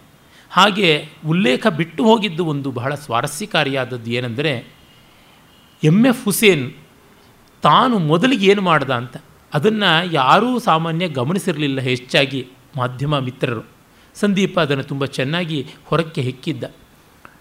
ನಮ್ಮ ದೇಶ ಸ್ವಾತಂತ್ರ್ಯವನ್ನು ಪಡೆಯುವ ಮುನ್ನ ಅಸ್ಮಿತಾಭಾವವನ್ನು ಗುರುತಿಸಿಕೊಳ್ಳೋದಕ್ಕಿಂತ ಒಂದು ದೊಡ್ಡ ಕ್ರಾಂತಿ ಎಲ್ಲ ದೃಷ್ಟಿಯಲ್ಲಿಯೂ ನಡೆಯಿತು. ಅದೊಂದು ಸಾಹಿತ್ಯದಲ್ಲಿರ್ಬೋದು, ಕಲೆಗಳಲ್ಲಿರ್ಬೋದು, ಅಧ್ಯಾತ್ಮದಲ್ಲಿರ್ಬೋದು, ಆಯುರ್ವೇದಾದಿಗಳ ಸಂಬಂಧಪಟ್ಟಂತೆ ಬೇಕಾದಷ್ಟು ಕ್ಷೇತ್ರಗಳಲ್ಲಿರ್ಬೋದು. ಪ್ರತಿಯೊಂದರೊಳಗೂ ನಮ್ಮ ನಮ್ಮ ಮೂಲವನ್ನು ಗುರುತಿಸ್ಕೊಳ್ಬೇಕು ಅನ್ನುವಂಥ ಉತ್ಸಾಹ. ಅಂಥದ್ದು ಒಂದು ಚಿತ್ರಕಲೆ. ಪರ್ಸಿ ಬ್ರೌನ್ ಅಂತ ಆ ವ್ಯಕ್ತಿ ಕಲ್ಕತ್ತಾದ ಕಲಾಶಾಲೆಗೆ ಪ್ರಮುಖನಾಗಿ ಬಂದಾಗ ಯುರೋಪಿಯನ್ ಕಲೆಯನ್ನು ಪ್ರಧಾನವಾಗಿ ಪಾಠ ಮಾಡೋದಕ್ಕೆ ಆರಂಭ ಮಾಡಿದ್ದು. ಆಮೇಲೆ ಬಂದಂಥವರು ಹ್ಯಾವೆಲ್. ಹ್ಯಾವೆಲ್ರ ಕಾಲದಲ್ಲಿ ಭಾರತೀಯ ಕಲೆಗಳ ಬಗ್ಗೆ ಗಮನ ಕೊಡಿ ಅನ್ನುವಂಥದ್ದು, ನಿಮ್ಮ ದೇಶೀಯ ಕಲೆಯನ್ನು ನೀವು ನೋಡಿ ಅನ್ನುವಂಥದ್ದು ಅವರ ಪಲ್ಲವಿ ಆಯಿತು. ಅವರ ಶಿಷ್ಯರಲ್ಲಿ ಅಗ್ರಗಣ್ಯರಾದವರೇನೆ ಅಬರೀಂದ್ರನಾಥ್ ಠಾಕೂರರು. ಅಬರೀಂದ್ರನಾಥ ಠಾಕೂರರು ಅವರು ತಮ್ಮ ಶಿಷ್ಯರನ್ನು ಆ ಜಾಡಿನಲ್ಲಿ ಬೆಳೆಸಿದರು. ಅಜಂತಾ ಶೈಲಿಯನ್ನು ಸಂತಾಲರ ಚಿತ್ರಕಲೆಯ ಕೌಶಲವನ್ನು, ಜಾನಪದ ಚಿತ್ರಕಲಾ ಕೌಶಲವನ್ನು ಇವನ್ನೆಲ್ಲವನ್ನು ಸೇರಿಸಿಕೊಂಡು Bengali style of art Bengal school of art ಅನ್ನುವಂಥದ್ದು ಒಂದು ರೂಪಣ ಮಾಡಿಕೊಂಡು. ಅದಕ್ಕೂ ಅತಿ ಪೂರ್ವದ ಅಂದರೆ ಫಾರಿಸ್ಟನ್ ಜಾಪನೀಸ್ ಆರ್ಟ್ ಅಂತ ಏನು ಅಂತೀವಿ ಜಪಾನಿ ಚಿತ್ರಕಲೆಗೂ ಸಾಕಷ್ಟು ಸಾಮ್ಯ ಇದೆ. ಜಪಾನಿ ಚಿತ್ರಕಲೆಯ ಆ ಒಂದು ಜಲವರ್ಣ ವಿನ್ಯಾಸಕ್ಕೂ, ಬಂಗಾಳಿ ಚಿತ್ರಕಲೆಯ ಜಲವರ್ಣ ವಿನ್ಯಾಸಕ್ಕೂ ಸಾಕಷ್ಟು ಸಾಮ್ಯ ಉಂಟು. ಜಪಾನಿಯರು ಕೂಡ ತಮ್ಮ ಅಸ್ಮಿತಾಭಾವಕ್ಕಾಗಿ ತಮ್ಮ ಕಲೆಯ ರಕ್ಷಣೆಯನ್ನು ತಾವು ಮಾಡಿಕೊಂಡ್ರು. ಹೇಳ್ತಾರಲ್ಲ ಭೈರಪ್ಪನವರು ಭಿತ್ತಿಯೊಳಗೆ, ಪ್ರತಿಯೊಂದು ದೇಶಕ್ಕೂ ಒಂದೊಂದು ಭಾಷೆ ಅಂತ ಇರುತ್ತೆ. ಚೀ, ಚೀನಾಗೆ ನೀತಿ ಅಂತಂದರೆ, ಅಮೇರಿಕಾಗೆ ಒಂದು ಭಾಷೆ, ಅಧಿಕಾರದ ಭಾಷೆ ಆದರೆ, ಇಂಗ್ಲೆಂಡಿಗೆ ಸಂಪ್ರದಾಯ ಒಂದು ಭಾಷೆ ಆದರೆ ಜಪಾನರಿಗೆ ಚಿತ್ರಕಲೆ ಒಂದು ಭಾಷೆ ಆದರೆ, ಭಾರತೀಯರಿಗೆ ಧರ್ಮ ಅದು ಭಾಷೆ ಆಗಿರುವಂಥದ್ದು ಅಂತ. ಆ ರೀತಿಯಲ್ಲಿ ನೋಡಿದಾಗ ಅಭೀಂದ್ರನಾಥ್ ಠಾಕೂರರು ಮತ್ತು ಅವರ ಶಿಷ್ಯರು, ಜಮಿನಿ ರಾಯ್ ಇರ್ಬೋದು, ನಂದಲಾಲ್ ಬಸು ಇರ್ಬೋದು, ಅಶೀತ್ ಕುಮಾರ್ ಇರ್ಬೋದು ಇವರೆಲ್ಲರೂ ಕೂಡ ಈ ಜಾಡಗೆ ಬಂದರು. ಅವರಲ್ಲಿಯೇ ಸೇರಿದವರು ನಮ್ಮ ಕನ್ನಡದ ಕೆ. ವೆಂಕಟಪ್ಪನವರು. ಆ ಚಿತ್ರಕಲೆ ಅದಕ್ಕೆ ದೊಡ್ಡ ಪ್ರೇರಣೆ ಕೊಟ್ಟದ್ದು ಮತ್ತೊಬ್ಬ ಮಹಾವ್ಯಕ್ತಿ, ಆಕೆ ಭಗಿನಿ ನಿವೇದಿತ. ವಿವೇಕಾನಂದರ ಆದರ್ಶದಿಂದ ನಿಬ್ಬೆರಗಾಗಿ ಬಂದಂತಹ ಐರೋಪ್ಯ ಮಹಿಳೆ, ಐರ್ಲೆಂಡ್, ಇಂಗ್ಲೆಂಡಿಗೆ ಸಂಬಂಧಪಟ್ಟಂಥ ಆಕೆ, ಮಾರ್ಗರೆಟ್ ನೋಬಲ್ ಅವರು ಬಂದು ತಮ್ಮ ಮೂಲವನ್ನು ಹುಡುಕಿಕೊಳ್ಳಬೇಕು ಅಂತ ಹೇಳಿದ್ರು. ಆಗಲೇ ಶ್ರೀಲಂಕಾದ ಆನಂದ ಕೆಂಟಿಶ್ ಕುಮಾರಸ್ವಾಮಿಯವರು ಕೂಡ ಆ ಕಾರಣದಲ್ಲಿ ಈ ಒಂದು ಚಿತ್ರಕಲೆಯನ್ನು ತುಂಬ ಸಮರ್ಥವಾಗಿ, ಶಾಸ್ತ್ರೀಯವಾಗಿ ಅಂತಾರಾಷ್ಟ್ರೀಯ ವೇದಿಕೆಗಳಲ್ಲಿ ಪ್ರತಿಪಾದಿಸ್ತಾ ಬಂದರು. ಫ್ಯಾಕ್ಟ್ ಈ ಚಿತ್ರಕಲೆಗೆ ಅನುಕೂಲವಾಗುವಂತೆ ಇತಿಹಾಸ ಪುರಾಣದ ಕಥೆಗಳನ್ನೆಲ್ಲನೂ ಸಂಗ್ರಹ ಮಾಡಿಕೊಟ್ಟು ಒಂದು ಪುಸ್ತಕವನ್ನು ತಂದರು ನಿವೇದಿತ ಮತ್ತು ಆನಂದ ಕುಮಾರಸ್ವಾಮಿ. ಅದಕ್ಕೆ ಇಲಸ್ಟ್ರೇಷನ್ಸನ್ನು ಈ ಕಲಾವಿದರೇನೆ ಒದಗಿಸಿಕೊಟ್ಟದ್ದನ್ನು ನಾವು ನೋಡ್ತೀವಿ. ಹೀಗೆ ಬಂದದ್ದು. ಯಾತಕ್ಕೆ ಈ ಉಪಕಥೆ ಹೇಳ್ತಾ ಇದ್ದೀನಿ ಅಂತಂದರೆ ಅಸ್ಮಿತಾಭಾವದಿಂದ ನಮ್ಮ ಕಲೆಯನ್ನು ನಾವು ಬೆಳೆಸ್ಕೊಳ್ಬೇಕು ಅಂತ ಒಂದು ಬಂತು. ಆಗಲೇ ಸಾವಿರದ ಒಂಬೈನೂರ ನಲವತ್ತರ ಆಸುಪಾಸಿನಲ್ಲಿಯೇ ಇದಕ್ಕೆ ವಿರುದ್ಧವಾಗಿ ಇದನ್ನು ರಾಷ್ಟ್ರೀಯ ಕಲೆ, ನ್ಯಾಷನಲಿಸ್ಟಿಕ್ ಆರ್ಟ್ ಇದನ್ನು ವಿರೋಧಿಸಬೇಕು ಅಂತಲೇ ಒಂದು ತಂಡ ತಯಾರಾಯಿತು. ಆ ತಂಡದ ಸದಸ್ಯ ಎಂ ಎಫ್. ಹುಸೇನ್. ಅಂದರೆ ಆ ವ್ಯಕ್ತಿ ರಾಷ್ಟ್ರೀಯ ಭಾವವನ್ನು ಜಾಗರಣ ಮಾಡುವಂಥದ್ದನ್ನು ವಿರೋಧಿಸಬೇಕು ಅಂತಲೇ ಬಂದದ್ದು. ಹೀಗಾಗಿ ಈಗ ಒಂದು ಎರಡು ಮೂರು ವರ್ಷಗಳ ಕೆಳಗೆ ಆತ ಭಾರತ ಮಾತಾ ಚಿತ್ರವನ್ನು ಅಶ್ಲೀಲವಾಗಿ ಚಿತ್ರಿಸಿದ್ದಾನೆ. ಸರಸ್ವತಿ ಚಿತ್ರವನ್ನು ಅಶ್ಲೀಲವಾಗಿ ಚಿತ್ರಿಸಿದ್ದಾನೆ. ಸೀತೆ, ದುರ್ಗಾ ಮೊದಲಾದವ್ರನ್ನೆಲ್ಲ ಬರ್ಬರವಾಗಿ ರೂಪಿಸಿದ್ದಾನೆ ಅನ್ನುವ ಕೋಲಾಹಲ ಬಂತಲ್ಲ. ಈ ಚಿತ್ರಗಳೆಲ್ಲ ಇಪ್ಪತ್ತು ವರ್ಷಗಳ ಕೆಳಗೆ ಬರೆದದ್ದು. ಅದಕ್ಕೆ ಬೇಕಾದ ಬಿಜಾವಪ್ಪ ಅದಕ್ಕಿಂತ ಮೂವತ್ತು ವರ್ಷಗಳ ಕೆಳಗಾಯಿತು. ಅಂದರೆ ಈಗ ಅರವತ್ತು ವರ್ಷಗಳ ಹಿಂದೆಯೇ ಈ ಬುದ್ಧಿ, ಈ ದುರ್ಬುದ್ಧಿಯಿಂದ ಆರಂಭ ಮಾಡಿಕೊಂಡಿದ್ದು. ಅಂದರೆ ಯಾವುದನ್ನು ಭಾರತೀಯರು ತಮ್ಮದು ಅಂತ ಗೌರವಿಸ್ತಾರೋ ಅದನ್ನು ಧಿಕ್ಕರಿಸಬೇಕು ಅಂತಲೇ ಹೊರಟದ್ದು. ಅದು ಸೋಕಾಳ್ ವಿಚಾರವಾದಿಗಳ ಕಮ್ಯುನಿಸ್ಟರ ಲಕ್ಷಣ. ಮೂರು ವರ್ಗಕ್ಕೆ ರಾಷ್ಟ್ರೀಯವಾದ ಇರೋಲ್ಲ. ಇಸ್ಲಾಂ, ಕ್ರೈಸ್ತ ಮತ್ತು ಕಮ್ಯುನಿಸಮ್ ಅವೆಲ್ಲ ಜಾಗತಿಕವಾದ plague. They are global plagues. ಯಾಕೆಂತಂದರೆ ತಮ್ಮದಾದ ರಾಷ್ಟ್ರೀಯತೆ ಇಲ್ಲ ಮತೀಯತೆಯೇ ಇರುವಂಥದ್ದು. ಕಮ್ಯುನಿಸಮ್ಗೆ ಮತೀಯತೆ ಇಲ್ಲವೇ ಅಂದರೆ ಅಲ್ಲಿ ಮತೀಯ ರಾಹಿತ್ಯವೇ ಮತ. There profit is Marx god is barbarism fascism is god ಮತ್ತು ಅಲ್ಲಿ ಸೇಕ್ರೆಡ್ ಬುಕ್ ಅಂತಿದೆಯಲ್ಲ ದಾಸ್ ಕ್ಯಾಪಿಟಲ್ ಇನ್ಯಾವುದು? ಮತ್ತು ಬೇಕಾದರೆ ಫಾದರ್ಸನ್ನು ಹೋಲಿ ಗೋಸ್ಟ್ ಅಂತ ಸೇರಿಸ್ಕೊಳ್ಬೋದಿದ್ರೆ ಇಂಗಲ್ಸನ್ನು ಮತ್ತು ಸ್ಟಾಲಿನನ್ನು ಅಥವಾ ಪೂರ್ವದ ಲೆನಿನನ್ನು ಇವರುಗಳನ್ನು ಬೇಕಾದ್ರೆ ಇಟ್ಕೊಳ್ಬಹುದು. ಈ ದೃಷ್ಟಿಯಿಂದ ಕಂಡಾಗ ಆ ಅಸ್ಮಿತಾಭಾವದ ಜಾಗರಣ ಅನ್ನೋದು ಆಗದೇ ಇದ್ದಾಗ ತುಂಬ ದೊಡ್ಡ ಅನರ್ಥ ಆಗುತ್ತದೆ. ಈ ಅನರ್ಥವನ್ನು ತಡೆಯುವಂಥ ಪ್ರಯತ್ನವನ್ನು ಚಂದ್ರಗುಪ್ತ ಮೌರ್ಯ ಮಾಡಿದ್ದು ಅಂತ ನಮಗೆ ತಿಳಿಯುತ್ತದೆ. ಚಂದ್ರಗುಪ್ತ ಮೌರ್ಯ ಒಂದು ದೊಡ್ಡ ಅಸ್ಮಿತಾಭಾವದ ರೂಪಣಕ್ಕಾಗಿ ಚಾಣಕ್ಯನ ಕೈಯಲ್ಲಿ ತಯಾರಾದ. ಚಾಣಕ್ಯ ಇವನನ್ನು ರೂಪಣ ಮಾಡಿದ್ದು ಬರೀ ನಾಟಕೀಯವಾದ ವಿವರ ಮಾತ್ರ ಅಲ್ಲ ವಾಸ್ತವ ಕೂಡ ಹೌದು. ಯಾಕೆಂದರೆ ಎಲ್ಲ ಮೂಲಗಳಲ್ಲೂ ಇದೆ. ಜೈನ, ಬೌದ್ಧ ಮತ್ತು ಸನಾತನ ಧರ್ಮ ಈ ಎಲ್ಲ ಗ್ರಂಥಗಳಲ್ಲಿ ಕೂಡ ಚಾಣಕ್ಯನ ಉಲ್ಲೇಖ ಉಂಟು. ಆದರೆ ಪ್ರತಿಯೊಬ್ಬರು ನಮ್ಮವನು ನಮ್ಮವನು ತಂದುಕೋತಾರೆ ಜೈನರು ಚಾಣಕ್ಯನನ್ನು ಜೈನ ಅಂತಲೇ ಹೇಳಿದ್ದಾರೆ. ಪುಣ್ಯವಶಾತ್ ಬೌದ್ಧರು ಚಾಣಕ್ಯನನ್ನು ಬೌದ್ಧ ಅಂತಂದಿಲ್ಲ. ಯಾಕೆಂದರೆ ಅವರಿಗೆ ಮುಂದೆ ಅಶೋಕನನ್ನು ತಮ್ಮ ಬುಟ್ಟಿಗೆ ಹಾಕ್ಕೊಳ್ಬೇಕು ಅನಿಸಿದಾಗ ರಾಧಾಗುಪ್ತ ಅಂತ ಅಶೋಕನ ಮಂತ್ರಿಯಾಗಿದ್ದ. ಅವನು ಚಾಣಕ್ಯನ ಮೊಮ್ಮಗ, ಅವನು ಮಹಾನೀಚ ಅವನು ಬ್ರಾಹ್ಮಣ ಅಂತ ಅನ್ನೋದಕ್ಕೆ ಬಂದಿದೆ. ಅದನ್ನೆಲ್ಲವನ್ನು ಇತಿಹಾಸಕಾರರು ಕಟ್ಟುಕತೆ ಅಂತ ತೋರ್ಪಡಿಸಿದ್ದಾರೆ. ಇರಲಿ, ಅದಕ್ಕೆ ಮುಂದೆ ನಾವು ಬರೋಣ. ಚಂದ್ರಗುಪ್ತ ವಿಕ್, ಮೌರ್ಯ ತಾನು ಚಾಣಕ್ಯನ ಕೈಯಲ್ಲಿ ತಯಾರಾದ, ಚಾಣಕ್ಯನಿಗೆ ಆ ಮತೀಯವಾದ ಆಗ್ರಹಗಳು ಇರಲೂ ಇಲ್ಲ ಅಂತ ಗೊತ್ತಾಗುತ್ತದೆ. ಇದರ ತಾನೇ ಸಿಂಹಾಸನದ ಮೇಲೆ ಕೂತ್ಕೊಳ್ಬಹುದಾಗಿತ್ತು. ಯಾಕೆಂದರೆ ಬ್ರಾಹ್ಮಣರು ಎಷ್ಟೋ ಜನ ಸಿಂಹಾಸನಾರೂಢರಾಗುವುದು ಅತಿಶಯವೇನೂ ಆಗಿರಲಿಲ್ಲ. ಮುಂದೆ ಈ ಮೌರ್ಯ ವಂಶ ನಾಶ ಆದಮೇಲೆ ಕೂತವನೇ ಪುಷ್ಯಮಿತ್ರ ಶೃಂಗ ಸೇನಾಪತಿ. ಅವನಾದ ಮೇಲೆ ಬಂದ ಕಾಣ್ವ ವಂಶೀಯರು, ಅವರೆಲ್ಲ ಸೋಕಾಲ್ಡ್ ಬ್ರಾಹ್ಮಣರೇನೆ. ಚಾಣಕ್ಯನಿಗೆ ಆ ಅಧಿಕಾರದ ಅಪೇಕ್ಷೆ ಇರಲಿಲ್ಲ. ಅರೆ ಬ್ರಾಹ್ಮಸತ್ವ ಕ್ಷಾತ್ರದ ಜೊತೆಗೆ ಸೇರಬೇಕು, ಲೋಕಹಿತವನ್ನು ಮಾಡಬೇಕು ಅನ್ನುವುದಿತ್ತು. ಮತ್ತು ಈ ಗಣತಂತ್ರ ವ್ಯವಸ್ಥೆಯಲ್ಲಿ ಇರುವಂಥ ದೊಡ್ಡ ಸಮಸ್ಯೆ ಒಳಜಗಳಗಳು. ಸಣ್ಣದಾಗಿ ಮಿತಿಯಿಂದ ನೋಡುವುದರಿಂದ ವೈರಿಗಳು ಎದುರಾದಾಗ ಒಕ್ಕಟ್ಟಿನಲ್ಲಿ ಯುದ್ಧ ಮಾಡೋದಿಲ್ಲ. ಅದಕ್ಕೊಂದು ಸಾರ್ವಭೌಮೀಯತೆ ಬೇಕು. ಆದರೆ ಇರುವ ತೊಂದರೆ ಸಾರ್ವಭೌಮೀಯತೆಯಲ್ಲಿ ಸ್ಥಾನೀಯತೆ ಇರೋದಿಲ್ಲ. Simultaneously one has to become global and local ಅದು ಹೇಗೆ? ಇದು ಈ ಕಾಲಕ್ಕೂ ಇರುವ ದೊಡ್ಡ ಸಮಸ್ಯೆ. ಇಂದು ಗ್ಲೋಬಲೈಸೇಷನ್ ಆಗಿ ನಾವು ತತ್ತರಿಸುವಂತೆ ಆಗಿದೆ. ನಮಗೇನು ಹಿಡ್ಕೋಬೇಕು ಅಂತ ಗೊತ್ತಾಗ್ತಾ ಇಲ್ಲ. ಆಗ ಲೋಕಲ್ ಏ ಯಾವ ರೀತಿ ಆಗಬೇಕು ಅನ್ನುವಂಥ ದೊಡ್ಡ ಪ್ರಶ್ನೆ. ನಮ್ಮ ತನವನ್ನು ನಾವು ಹೇಗೆ ಅನ್ನೋದು ಈಗ ಎಲ್ಲರಿಗೂ ಕಾಡ್ತಾ ಇರೋದು. ಯಾಕೆಂದರೆ ಅದು ನನ್ನನ್ನು ಉಳಿಸ್ಕೊಳ್ಳೋದಕ್ಕೆ ಬೇಕಾಗಿರುವಂತಹ ಒಂದು ಮಿನಿಮಮ್ ಅಭಿಮಾನ, ಅಹಂಕಾರ, ಅದಿಲ್ಲದೆ ನಾನು ನಿಲ್ಲೋಕ್ಕಾಗೋಲ್ಲ. ಆದರೆ ಈ ಗ್ಲೋಬಲೈಸೇಷನ್ ಹುಚ್ಚುವಳಿಯಲ್ಲಿ ಕೊಚ್ಚು ಹೋಗುವಂಥ ಅಪಾಯವೇ ಹೆಚ್ಚಲ್ಲ. ಅದು ನಿವಾರಿಸೋಕ್ಕೂ ಆಗೋದಿಲ್ಲ, ಅದು ನಿರಾಕರಿಸೋಕ್ಕೂ ಆಗೋಲ್ಲ. ಏನು ಮಾಡಬೇಕು? ಸನಾತನ ಧರ್ಮದಲ್ಲಿ ಇದಕ್ಕೆ ತುಂಬ ಉತ್ತಮೋತ್ತಮವಾದ ಆಶಯಗಳು ಉಂಟು. ಅದನ್ನು ಗಮನಿಸಬೇಕು. ನಮ್ಮ ಸಂಕಲ್ಪದಲ್ಲಿ ನೋಡಿದರೆ ಗೊತ್ತಾಗುತ್ತೆ. ನಾವು ಪ್ರತಿದಿನವೂ ಕೂಡ ಆ ದಿನದ ಜೊತೆಗೆ ಇಡೀ ವಿಶ್ವದ ಅನಂತ ಕಾಲವನ್ನು, ಆ ಒಂದು ಸ್ಥಳದ ಜೊತೆಗೆ ಇಡೀ ವಿಶ್ವದ ಅನಂತ ದೇಶವನ್ನು ಕೂಡ ಗುರುತಿಸ್ಕೋತಾ ಇದ್ದೀವಿ ನಮ್ಮ ಸಂಕಲ್ಪದಲ್ಲಿ. ಮಮೋಪಾತ್ತ ಸಮಸ್ತ ಋತಕ್ಷಯದ್ವಾರ ಅಂತೆಲ್ಲ ಹೇಳ್ತಾ, ಶುಭೆ ಶೋಭನೆ ಮುಹೂರ್ತೆ ಅದ್ಯ ಬ್ರಹ್ಮಣ, ದ್ವಿತೀಯ ಪರಾರ್ಧೆ.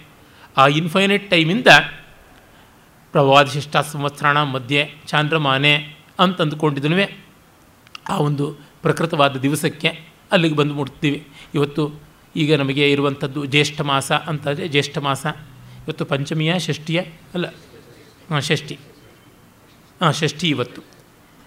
ಬಹುಳ ಷಷ್ಠಿ ಅನ್ನುವಂಥ ಈ ತಿಥಿಗೆ ಬಂದು ಮುಟ್ಟುವಂಥದ್ದು. ಆ ಘಟಿಕ, ವಿಘಟಿಕ ಇವೆಲ್ಲಕ್ಕೂ ಬರುವುದು.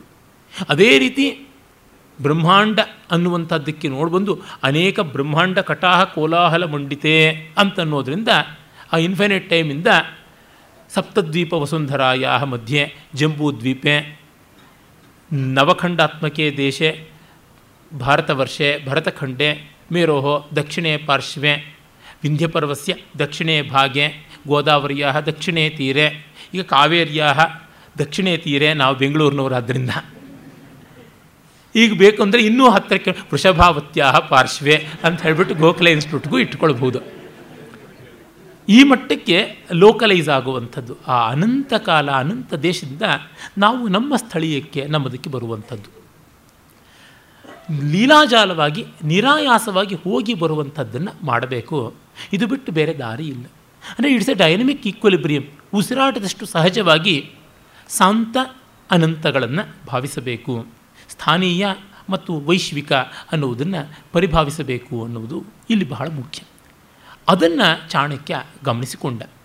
ಹಾಗಾಗಿಯೇ ಸ್ಥಾನೀಯವಾದದ್ದನ್ನು ನಾಶ ಮಾಡದೆಯೇ ಜಾಗತಿಕವಾದದ್ದನ್ನು ಅಂದರೆ ರಾಷ್ಟ್ರೀಯವಾದದ್ದನ್ನು ಉಳಿಸಿಕೊಂಡ. ಅದು ಹೇಗೆ ಸಾಧ್ಯವಾಗುತ್ತದೆ ಅಂತಂದರೆ ಸ್ಥಾನೀಯವಾದದ್ದಕ್ಕೆ ಬೆಲೆ ಕೊಡುವುದು ಯಾವಾಗ?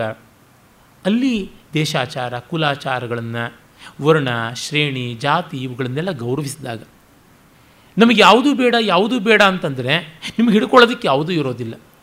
ಆ ದೃಷ್ಟಿಯಿಂದ ಪ್ರತಿಯೊಬ್ಬರಿಗೂ ಒಂದೊಂದು ಐಡೆಂಟಿಟಿ ಬೇಕು. ಈ ದೃಷ್ಟಿಯಿಂದ ಜಾತಿಯೋ ವರ್ಣವೋ ತಪ್ಪಲ್ಲ. ಇವು ನಿರ್ಮೂಲಿಸಬೇಕು ನಿರ್ಮೂಲಿಸಬೇಕು ಅಂತನ್ನುವರು ನೀವು ಅಂತರಂಗದಲ್ಲಿ ಭೇದವನ್ನು ನಿರ್ಮೂಲನ ಮಾಡಿಕೊಂಡ್ರು.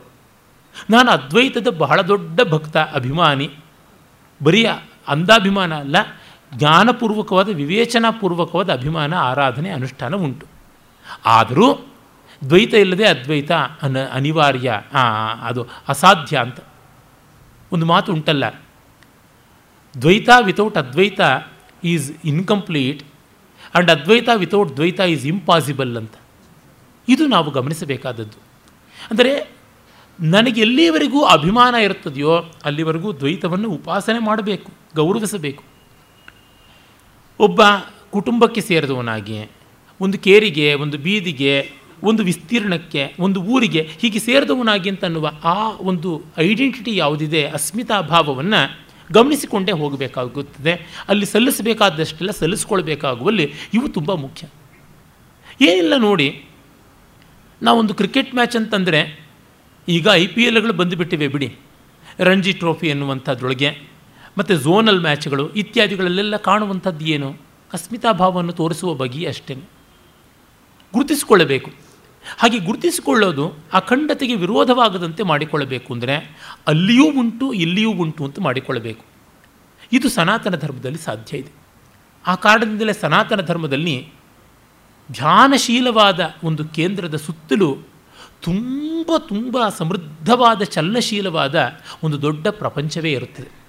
ಅದಕ್ಕೆ ಅದ್ಭುತೋದ್ಭುತವಾದ ಉದಾಹರಣೆ ಅಂದರೆ ಶಿವ ಮಹಾದೇವ, ಮಹಾವಿಷ್ಣು. ಶಿವ ನೋಡಿ ದಕ್ಷಿಣಾಮೂರ್ತಿಯಾಗಿ ಸ್ಥಾಣು, ವಟವೃಕ್ಷದ ಕೆಳಗೆ ಕೂತಿರ್ತಾನೆ. ಅವನು ಮಾತು ಆಡೋಲ್ಲ ಮೌನ. ಆದರೆ ಅವನು ನಟರಾಜನಾಗಿ ಸಪ್ತ ತಾಂಡವಗಳನ್ನು ಮಾಡಿಕೊಂಡು ದಿಗ್ದಿಶಾಂತ ವಿಶ್ರಾಂತವಾಗಿ ಆ ವಟವೃಕ್ಷ ಎಲ್ಲ ಕಡೆಗೂ ಬೆಳೆದುಕೊಂಡು ಹೋಗಿ ಬೆಳೆದ ಜಾಗದಲ್ಲೆಲ್ಲ ಬೀಳಲು ಬಿಟ್ಟು, ಬೀಳಲು ಬಿಟ್ಟ ಜಾಗದಲ್ಲೆಲ್ಲ ನೆಲವನ್ನು ಅಸ್ಮಿತಾ ಭಾವವನ್ನು ಪ್ರೇರಿಸಿಕೊಳ್ಳುವಂತೆ. ನಾವು ಎಲ್ಲಿಗೆ ಹೋದರೂ ಕೂಡ ನಮ್ಮ ಸಂಕಲ್ಪವನ್ನು ಮಾಡುವಾಗ, ನಮ್ಮ ಊರಿಂದು ಸಂಕಲ್ಪವನ್ನೇ ಮಾಡ್ತೀವಿ. ತುಂಬ ಜನ ಅಮೇರಿಕಾಗೆ ಅಥವಾ ಆಸ್ಟ್ರೇಲಿಯಾಗೆ ಎಲ್ಲ ಹೋದವರು ಸಂಕಲ್ಪಗಳನ್ನು ಬದಲಾಯಿಸ್ಕೊಂಡಿದ್ದಾರೆ. ಕ್ರೌಂಚ ದ್ವೀಪೆ, ಶಾಖದ್ವೀಪೆ ಇತ್ಯಾದಿಯಾಗಿ ಅವು ಯಾವುದೂ ಬೇಕಾಗಿಲ್ಲ. ಅಲ್ಲೂ ಜಂಬೂ ದ್ವೀಪೇ ಅಂತಲೇ ಹೇಳ್ಕೊಳ್ಬೋದು. ಎಲ್ಲಿದ್ದರು ಕುವೆಂಪು ಅವರು ಹೇಳ್ತಾರಲ್ಲ, ಎಲ್ಲಾದರೂ ಇರು, ಎಂತಾದರೂ ಇರು, ಎಂದೆಂದಿಗೂ ನೀ ಕನ್ನಡವಾಗಿರು. ಎಷ್ಟು ಚೆನ್ನಾಗಿ ಹೇಳಿದ್ದಾರೆ. ಕುವೆಂಪು ಅವರಿಗೆ ಆ ಒಂದು ರಾಷ್ಟ್ರೀಯ ಭಾವ ಮತ್ತು ಸ್ಥಾನೀಯ ಭಾವ ಚೆನ್ನಾಗಿತ್ತು. ಕುವೆಂಪು ಅವರ ರಾಷ್ಟ್ರಗೀತದ ಬಗ್ಗೆ ಅನೇಕರು ಆಕ್ಷೇಪ ಮಾಡಿದ್ದಾರೆ. ನಮ್ಮ ಸುಮತೀಂದ್ರ ನಾಡಿಗರು ಕೂಡ ಬಾಯಿಗೆ ಬಂದಂತೆ ಆಕ್ಷೇಪ ಮಾಡಿದ್ದಾರೆ. ಜಯ ಹೇ ಕರ್ನಾಟಕ ಮಾತೆ, ಟಕ ಮಾತೆ ಅಂತೆಲ್ಲ. ತುಂಬ ಬಾಲಿಶವಾದದ್ದು. ಅಲ್ಲಿಯ ಪಲ್ಲವಿಯಲ್ಲಿಯೇ ಎಲ್ಲ ಇರುವುದು. ಭಾರತ ಜನನೀಯ ತನುಜಾತೆ, ಜಯ ಹೇ ಕರ್ನಾಟಕ ಮಾತೆ. That is Kuvempu. ಆ ಇಡೀ ಹಾಡಿನಲ್ಲಿ ಕೊಟ್ಟಿರುವಂಥ ಡೀಟೇಲ್ಸಲ್ಲಿ ಅವ್ರ ಹೆಸರಿಲ್ಲ, ಇವ್ರ ಹೆಸರು ಬಿಟ್ಟೋಗಿದೆ, ಕೆಲವರು ಬೇಡ, ಕೆಲವರು ಲಕ್ಷ್ಮೀಶ ಏನು ಮಹಾ ದೊಡ್ಡ ಕವಿ ಅಲ್ಲ. ಅವನನ್ನು ಬಿಟ್ಬಿಟ್ಟಿದ್ದಾರೆ, ಅವನು ಸೇರಿಸ್ಕೊಂಡಿದ್ದಾರೆ ಕುಮಾರವ್ಯಾಸನ ಬಿಟ್ಟುಬಿಟ್ಟಿದ್ದಾರೆ ಆಮೇಲೆ ಪರಿಷ್ಕರಣದಲ್ಲಿ ಸೇರಿಕೊಳ್ತು. ಮಧ್ವಾಚಾರ್ಯರನ್ನು ಬಿಟ್ಟುಬಿಟ್ಟಿದ್ದಾರೆ ಅದ್ವೈತಿಗಳಿಗೆ ಎರಡು ಸೀಟ್ ಕೊಟ್ಟಿದ್ದಾರೆ. ಶಂಕರ ವಿದ್ಯಾರಣ್ಯ. ಮಧ್ವಾಚಾರ್ಯರು ಇಲ್ಲವೇ ಇಲ್ಲ. ಈ ಥರದ್ದು ಬೇಕಾದಷ್ಟು ಆಕ್ಷೇಪ ಉಂಟು. ಯಾವ ರಾಷ್ಟ್ರಗೀತೆ ಮಾಡಿದ್ರೂ ಕೂಡ ಸಚಿವ ಸಂಪುಟದಲ್ಲಿ ಎಲ್ಲ ಭಿನ್ನಮತೀಯರಿಗೂ, ಅತೃಪ್ತರಿಗೂ, ಶಾಸಕರಿಗೂ ಸೀಟ್ ಕೊಡೋಕ್ಕೆ ಸಾಧ್ಯ ಇಲ್ಲದಂತೆ ಬಂದೇ ಬರ್ತದೆ ಹಾಗೆ ಮಾಡ್ತಾ ಹೋದರೆ ಒಂದು ದೊಡ್ಡ ರಾಷ್ಟ್ರಗೀತೆ ಹಾಡುವಂಥದ್ದು ಒಂದು ರಾಜ್ಯಗೀತೆ, ರಾಷ್ಟ್ರಗೀತೆ ಒಂದು ವ್ಯಾಧಿ ಆಗಿಬಿಡುತ್ತೆ. ಕಷ್ಟ. ನಿಂತ್ಕೊಂಡು ಕಾಲು ಸೋತೋಗ್ಬಿಡುತ್ತೆ ಒಂದೂವರೆ ಗಂಟೆ ಹಾಡಬೇಕು. ಅದೆಲ್ಲ ಮುಖ್ಯ. ಅಲ್ಲಿರೋದೇನು ಕರ್ನಾಟಕ ಹೇಗೆ ಗುರುತಿಸಲ್ಪಟ್ಟಿದೆ? ಭಾರತ ಜನನೀಯ ತನುಜಾತೆ. ಅಷ್ಟೆ. ಭಾರತ ತಾಯಿ ಅವಳ ಮಗಳು ಇವಳು ಅಂತ. ಅದು ಕುವೆಂಪು ಅವರ ಜೀವನ ದೃಷ್ಟಿ. ಅದು ಸನಾತನ ಧರ್ಮೀಯವಾದದ್ದು. ಅಲ್ಲಿ ಕಾಣಿಸುತ್ತದೆ ನಮಗೆ ಲೋಕಲ್ ಆ್ಯಂಡ್ ಗ್ಲೋಬಲ್ ಅನ್ನುವಂಥದ್ದು. ಇದು ಮೇಲೂ ಅದು ಕೀಳಲ್ಲ, ಇದಿಲ್ಲದೆ ಅದು ಇಲ್ಲ ಅನ್ನುವಂಥ ಅವಿನಾಭಾವ ಸಂಬಂಧ. ಅಂಥದ್ದನ್ನೇ ನಾವು ಸನಾತನ ಧರ್ಮದ ಮಹಾದೇವನಲ್ಲಿ ಕಾಣ್ತೀವಿ ಹಿಂದೆ, ವಿಷ್ಣುವಿನಲ್ಲಿ ಕಾಣ್ತೀವಿ. ಅವನು ಮಲಗಿಯೇ ಇರ್ತಾನೆ ಯೋಗ ನಿದ್ರೆಯಲ್ಲಿ ಇರ್ತಾನೆ. ಅರೆ ಹತ್ತು ಅವತಾರಗಳನ್ನು ಎತ್ತುತ್ತಾನೆ. ಎಲ್ಲೆಲ್ಲೂ ಬೇಕಾದರೂ ಅವತಾರ ಇರ್ತಾನೆ ಹೇಗೂ ಬೇಕಾದ್ರೂ ಮಾಡ್ತಾನೆ ಅಂತ. ಪ್ರತಿಯೊಂದು ದೇವತಾ ತತ್ವಕ್ಕೂ ಪ್ರಮುಖವಾಗಿ ಈ ಎರಡು ನೆಲೆಗಳಲ್ಲಿ ಇದೆಯಲ್ಲ. ಒಂದು ಸ್ಥಾಣುತ್ವ, ಇನ್ನೊಂದು ಜಂಗಮತ್ವ, ಒಂದು ಸ್ಥಾವರ, ಒಂದು ಜಂಗಮ, ಈ ಎರಡೂ ರೂಪ. ಇದು ಈ ಹೊತ್ತಿನ ಕ್ವಾಂಟಮ್ ಮೆಕ್ಯಾನಿಕ್ಸ್ಗೆ ಸಂಬಂಧಪಟ್ಟಂಥ ವೇವ್ ಪಾರ್ಟಿಕಲ್ ಪ್ಯಾರಡಾಕ್ಸ್ವರೆಗೆ ಎಲ್ಲಿಯೂ ಕೂಡ ಅನ್ವಿತವಾಗಬಹುದಾದದ್ದು. ಇದು ಕ್ಷಾತ್ರ ಪರಂಪರೆಗೆ ಮುಖ್ಯವಾಗಿ ಬೇಕಾಗಿರ್ತಕ್ಕಂಥ ಸ್ಟ್ರಾಟಜಿ ಅಂತ ಏನು ಕರಿತೀವಿ? ವ್ಯವಹಾರ ಕ್ರಮ. ಇದನ್ನು ಕಂಡುಕೊಂಡವನು ಕೌಟಿಲ್ಯ. ಇದು ವೇದೋದಿತವಾದದ್ದು. ಅದನ್ನು ತುಂಬ ಚೆನ್ನಾಗಿ ಅನ್ವಯಕ್ಕೆ ತಂದುಕೊಂಡ.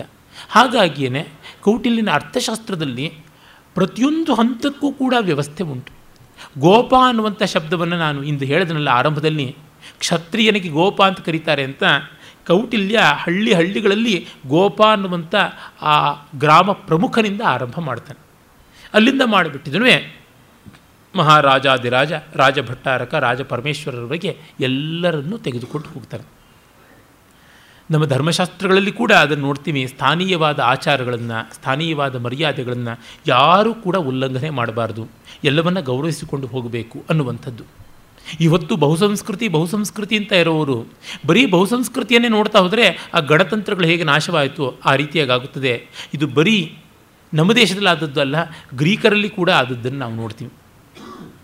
ಆ ಥರ ಇನ್ನು ಅನೇಕ ಪ್ರಾಂತಗಳಲ್ಲಿ ಸಮಸ್ಯೆ ಬರುವಂಥದ್ದು ಕಾಣ್ತಾನೇ ಇದೆ.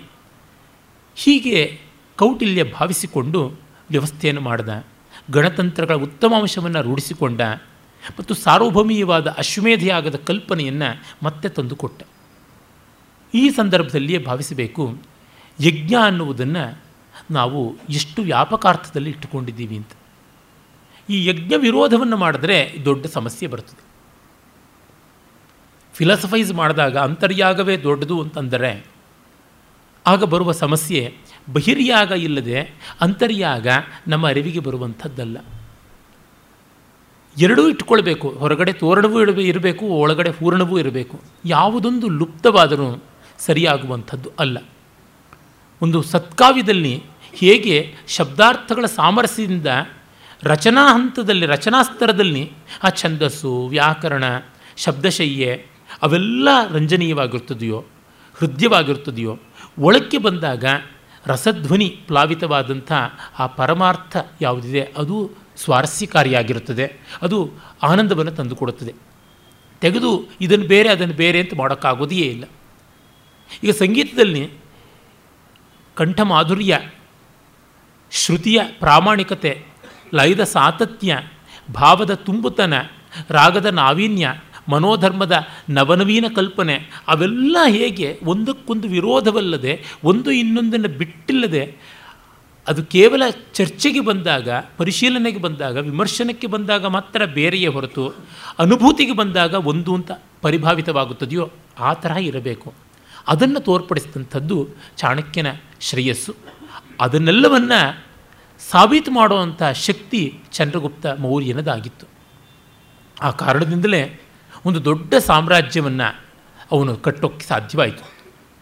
ಆಮೇಲೆ ನಮಗೆ ಚಂದ್ರಗುಪ್ತನ ಕಥೆಯ ವಿವರಗಳು ಹೆಚ್ಚು ಬೇಕಿಲ್ಲ.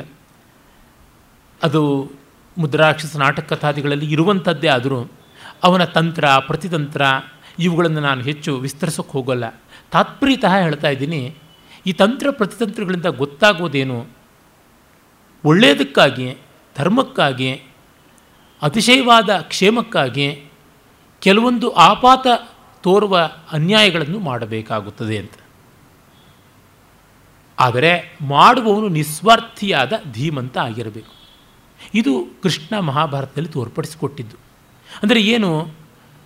ಕೃಷ್ಣ ವಾಸುದೇವನ ಯುಕ್ತಿಯನ್ನೇ ಮುಂದೆ ಮಹಾಭಾರತ ಯುದ್ಧಾದಿಗಳನ್ನು ನಾವು ಲೆಕ್ಕ ಹಾಕ್ತಾ ಹೋದರೆ ಕ್ರಿಸ್ತಪೂರ್ವ ಮೂರು ಸಾವಿರ ಅಂತ ಇಟ್ಕೊಳ್ಬೇಕು.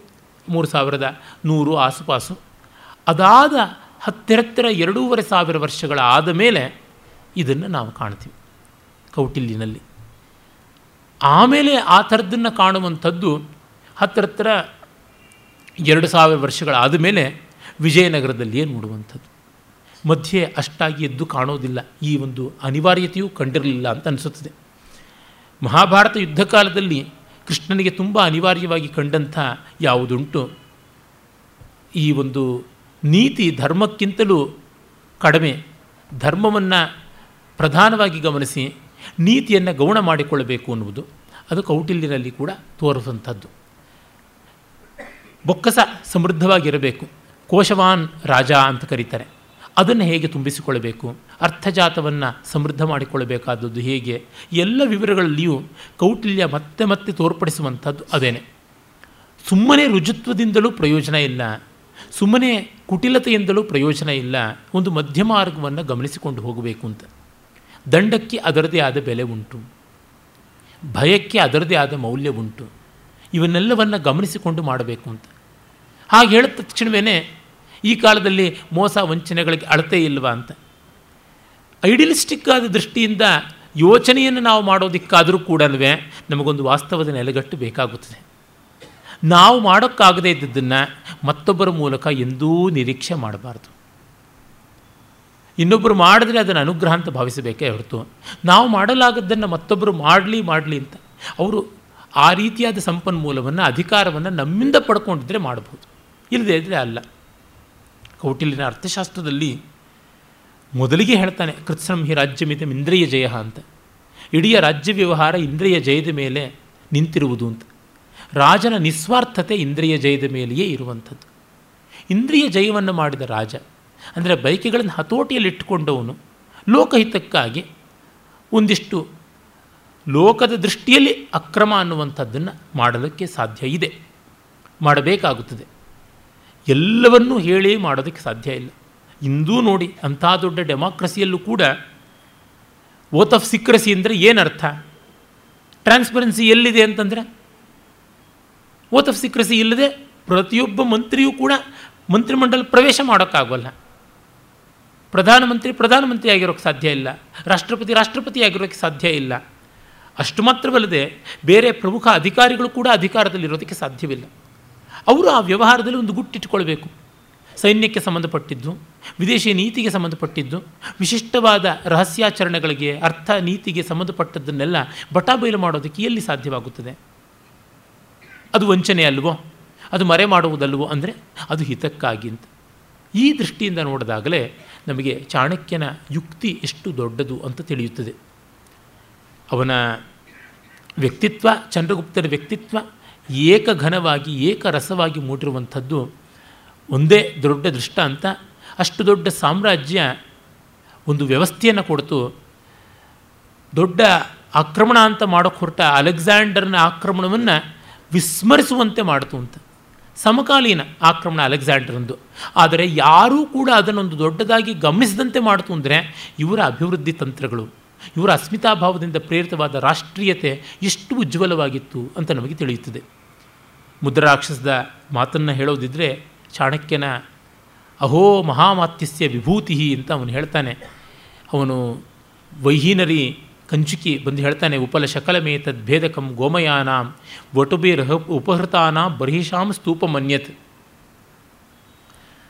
ಒಂದು ಕಡೆ ಸಗಣಿ ಮುದ್ದೆಯನ್ನು ಒಡೆಯೋದಕ್ಕಿರುವಂಥ ಕಲ್ಲು, ಮೂಢ ಅಂತ ಕರೀತಾರೆ, ಸಗಣಿ ಮುದ್ದೆಯನ್ನು ಗಟ್ಟಿಯಾಗಿ ದೊಡ್ಡ ಚೆಂಡಿನಂತೆ ಮಾಡಿದರೆ ಅದನ್ನು ಒಂದು ಮುದ್ದೆಯನ್ನು ಅಗ್ನಿಕುಂಡಕ್ಕೆ ಹಾಕಿಟ್ಟರೆ ರಾತ್ರಿ ಇಡೀ ಅದು ಮೆತ್ತ ಮೆತ್ತಗೆ ನಿಗೂಢವಾಗಿ ಉರ್ಕೊಂಡು ಉರ್ಕೊಂಡು ಕಾವನ್ನು, ಶಾಖವನ್ನು, ಅಗ್ನಿಯನ್ನು ಉಳಿಸಿಕೊಳ್ಳುತ್ತದೆ. ಮರುದಿವಸ ಬೆಳಗ್ಗೆ ಅಗ್ನಾಹುತಿ ಕೊಡೋ ಹೊತ್ತಿಗೆ ಅದನ್ನು ಪ್ರಜ್ವಾಲನ ಮಾಡಬಹುದು. ಅದನ್ನು ತುಂಡು ಮಾಡೋದಕ್ಕೆ ಬಳಸುವಂಥ ಒಂದು ಕಲ್ಲು ಉಪಲಶಕಲ್ ಭಿನ್ನಕಂ ಗೋಮಯಾನ. ಇನ್ನು ಒಟುಗಳು ತಂದಿದ್ದಂಥ ಸಮಿತ್ತುಗಳು, ಅದು ಒಂದು ಒತ್ತಟ್ಟಿಗೆ ರಾಶಿ. ಮತ್ತು ವಿನಮಿತ ಪಟಲಾಂತಂ ದೃಶ್ಯತೆ ಜೀರ್ಣಕುಡ್ಯ. ಇವುಗಳ ಭಾರದಿಂದ ಬಗ್ತಾ ಇರತಕ್ಕಂಥ ಸೂರು ಮತ್ತು ಪ್ಲಾಸ್ಟ್ರು ಇಟ್ಟಿಗೆ ಎಲ್ಲ ಜರಿದು ಬೀಳ್ತಾ ಇರತಕ್ಕಂಥ ಗೋಡೆ. ಇದು ಇರುವ ಆ ಮನೆ ಇದು ಅಮಾತ್ಯನ, ಮಹಾಮಾತ್ಯನ ಒಂದು ವೈಭವ ಅಂತ. ಸ್ಥಾನೇಕಲು ಮಹಾರಾಜಾದಿರಾದ ಚಂದ್ರಗುಪ್ತೋಪಿ ವೃಷಲಹ ಅಂತ.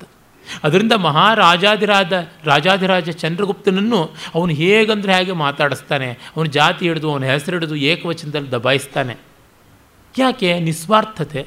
ಅದಕ್ಕೆ ಸರಿಮಿಗಿಲಾದಂತಹ ಧೀಮಂತಿಕೆ ಎರಡೂ ಬೇಕು. ಎಷ್ಟೋ ಜನ ನಿಸ್ವಾರ್ಥಿಗಳಾಗಿರ್ತಾರೆ, ಧೀಮಂತರಾಗಿರೋಲ್ಲ. ಹಾಗಾಗಿ ಅವರು ಹಿತೈಷಿಣಃ ಕಿಂತು ನ ಮನೀಷಿಣ. ಇನ್ನು ಕೆಲವರು ಬಹಳ ಧೀಮಂತರಾಗಿರ್ತಾರೆ ಅರೆ ನಿಸ್ವಾರ್ಥಿಗಳಾಗಿರೋಲ್ಲ. ಮನೀಷಿಣ ಸಂತೆ ನತೆ ಹಿತೈಷಿಣ. ಇವು ಎರಡೂ ಆಗಿರಬೇಕು. ಈ ದೃಷ್ಟಿಯಿಂದ ಚಾಣಕ್ಯನನ್ನು ನಾವು ನೋಡ್ತೀವಿ.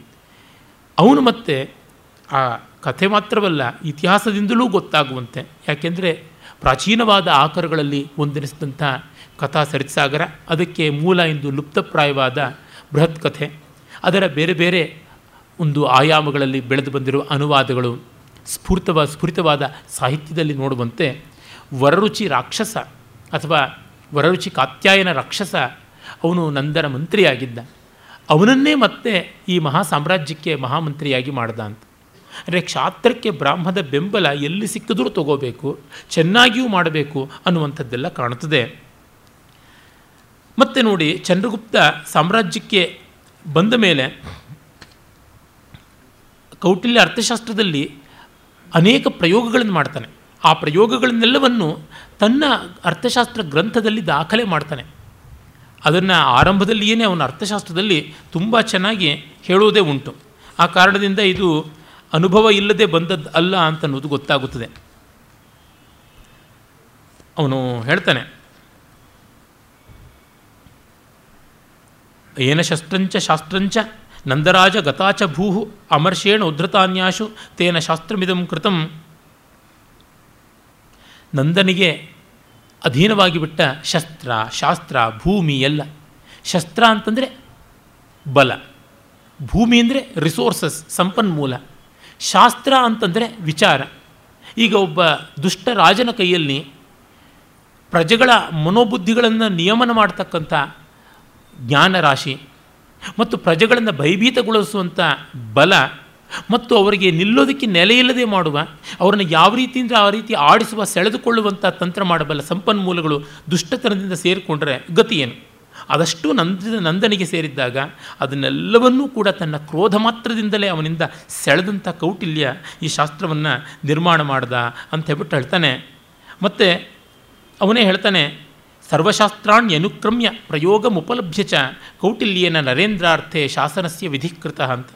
ಎಲ್ಲ ಶಾಸ್ತ್ರಗಳನ್ನು ಗಮನಿಸಿಕೊಂಡು, ಅಂದರೆ ಕೇವಲ ಅರ್ಥಶಾಸ್ತ್ರಗಳನ್ನು ಮಾತ್ರವಲ್ಲ, ಇನ್ನು ಮಿಕ್ಕಿದ್ದು ರಕ್ತ ಪರೀಕ್ಷಾ ಶಾಸ್ತ್ರ ಇರ್ಬೋದು, ಅಶ್ವಶಾಸ್ತ್ರ ಇರ್ಬೋದು, ಗಜಶಾಸ್ತ್ರ ಇರಬಹುದು ವೃಕ್ಷಾಯುರ್ವೇದ ಮೊದಲಾದ ವಿಭಿನ್ನ ಶಾಸ್ತ್ರಗಳನ್ನೆಲ್ಲವನ್ನು ಗಮನಿಸಿ ಪ್ರಯೋಗ ಮುಪಲಭ್ಯ ಚ ಪ್ರಯೋಗ ಅಂದರೆ ಅವುಗಳ ಅಪ್ಲಿಕೇಶನ್ ಅನ್ವಯವನ್ನು ನೋಡಿ, ನರೇಂದ್ರಾರ್ಥೆ ರಾಜರುಗಳೆಲ್ಲರ ಅಭ್ಯುದಯ ನಿಶ್ರೇಯಸಕ್ಕಾಗಿ ಈ ಶಾಸನ ವಿಧಿಯನ್ನು ಮಾಡಿದ್ದೀನಿ ಅಂತ ಹೇಳ್ತಾನೆ. ಸುಖ ಗ್ರಹಣ ವಿಜ್ಞೇಯಂ ತತ್ವಾರ್ಥ ಪದನಿಶ್ಚಿತಂ ಕೌಟಿಲ್ಯೇನ ಕೃತಂ ಶಾಸ್ತ್ರಂ ವಿಮುಕ್ತ ಗ್ರಂಥ ವಿಸ್ತರಂ ಅಂತ. ಸುಬೋಧವಾಗುವಂತೆ ತತ್ವನಿಶ್ಚಯವಾಗುವ ನಿಸ್ಸಂದಿಗ್ಧತೆಯಿಂದ ತುಂಬ ವಿಸ್ತಾರ ಇಲ್ಲದೆ ಅಡಕವಾಗಿ ಮಾಡದ ಅಂತ. ಸುಮಾರು ಮುನ್ನೂರ ಎಂಬತ್ತು ಕಾರಿಕೆಗಳಲ್ಲಿ ಸುಮಾರು ಆರು ಸಾವಿರ ಗ್ರಂಥ ಪ್ರಮಾಣ, ಒಂದು ಗ್ರಂಥ ಅಂದರೆ ಮೂವತ್ತೆರಡು ಅಕ್ಷರ. ಆರು ಸಾವಿರ ಇಂಟು ಮೂವತ್ತೆರಡು.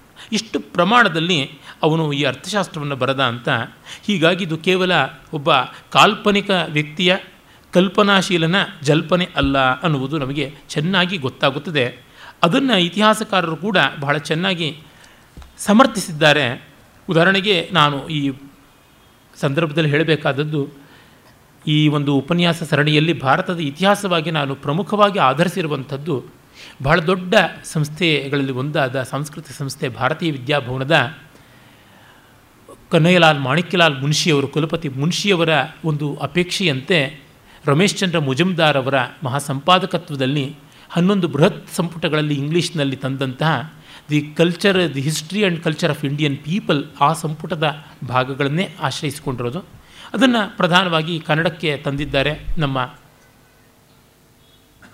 ಬೆಂಗಳೂರು ಭಾರತೀಯ ವಿದ್ಯಾಭವನ. ವಿಶೇಷವಾಗಿ ಎ ವಿ ನರಸಿಂಹಮೂರ್ತಿಯವರ ಸಂಪಾದಕತ್ವದಲ್ಲಿ ಕನ್ನಡದ ಅನುವಾದ ತುಂಬ ಚೆನ್ನಾಗಿ ಬಂದಿದೆ. ಇಪ್ಪತ್ತೈದು ಸಂಪುಟಗಳಲ್ಲಿ ಅದನ್ನು ಇಟ್ಕೊಂಡಿದ್ದೀನಿ ಹಾಗಾಗಿ ಇದು ಯಾವುದೇ ಒಂದು ಮಠದ್ದೋ, ಮತದ್ದೋ ಅಥವಾ ಯಾವುದೇ ಒಂದು ಫಂಡಮೆಂಟಲಿಸ್ಟ್ ಸಂಸ್ಥೆ ಫ್ಯಾಸಿಸ್ಟ್ ಸಂಸ್ಥೆ ಅಂತೆಲ್ಲ ಕೋಲಾಹಲ ಮಾಡುವುದಲ್ಲ. ಇದಕ್ಕಿಂತ ವಿಸ್ತಾರವಾಗಿ, ವ್ಯಾಪಕವಾಗಿ ಭಾರತೀಯ ಇತಿಹಾಸವನ್ನು ಇನ್ಯಾರೂ ಬರೆದಿಲ್ಲ ಇದುವರೆಗೂ ಕೂಡ. ಆ ಕಾರಣದಿಂದ ಇದು ಅತ್ಯಂತ ಅಧಿಕೃತ ಅಂತಾಗಿದೆ ಆ ಕಾಲದ ಸುಮಾರು ನೂರೈವತ್ತು ಮಹಾ ಮಹಾ ವಿದ್ವಾಂಸರುಗಳೆಲ್ಲ ಸೇರಿ ಈ ಹನ್ನೊಂದು ಸಂಪುಟಗಳ ಗ್ರಂಥ ರಾಶಿಯನ್ನು ನಿರ್ಮಾಣ ಮಾಡಿದ್ರು. ಅದು ಮತ್ತು ಆ ಮಟ್ಟದ ವಿದ್ವಾಂಸರು ಈಗ ಯಾರೂ ನಮ್ಮ ದೇಶದಲ್ಲಿ ಕಾಣಿಸ್ತಾ ಇಲ್ಲ. ಅದರಿಂದ ಅಧಿಕೃತತೆ ಇದೆ ಅಂತ ಅಲ್ಲಿ ಇದನ್ನೇ ನಾನು ತೆಗೆದುಕೊಂಡು ಹೇಳ್ತಾ ಇದ್ದೀನಿ. ಕೌಟಿಲ್ಯ ಹೇಳ್ತಾನೆ ವಿದೇಶಿ ಆಕ್ರಮಣ ಆದರೆ ಏನಾಗುತ್ತದೆ ಅಂದರೆ ದೇಶದ ಸಂಪತ್ತನ್ನು ಲೂಟಿ ಮಾಡ್ತಾರೆ, ಅಪವಾಹಯಂತಿ ಅಂತ ಹೇಳ್ತಾನೆ.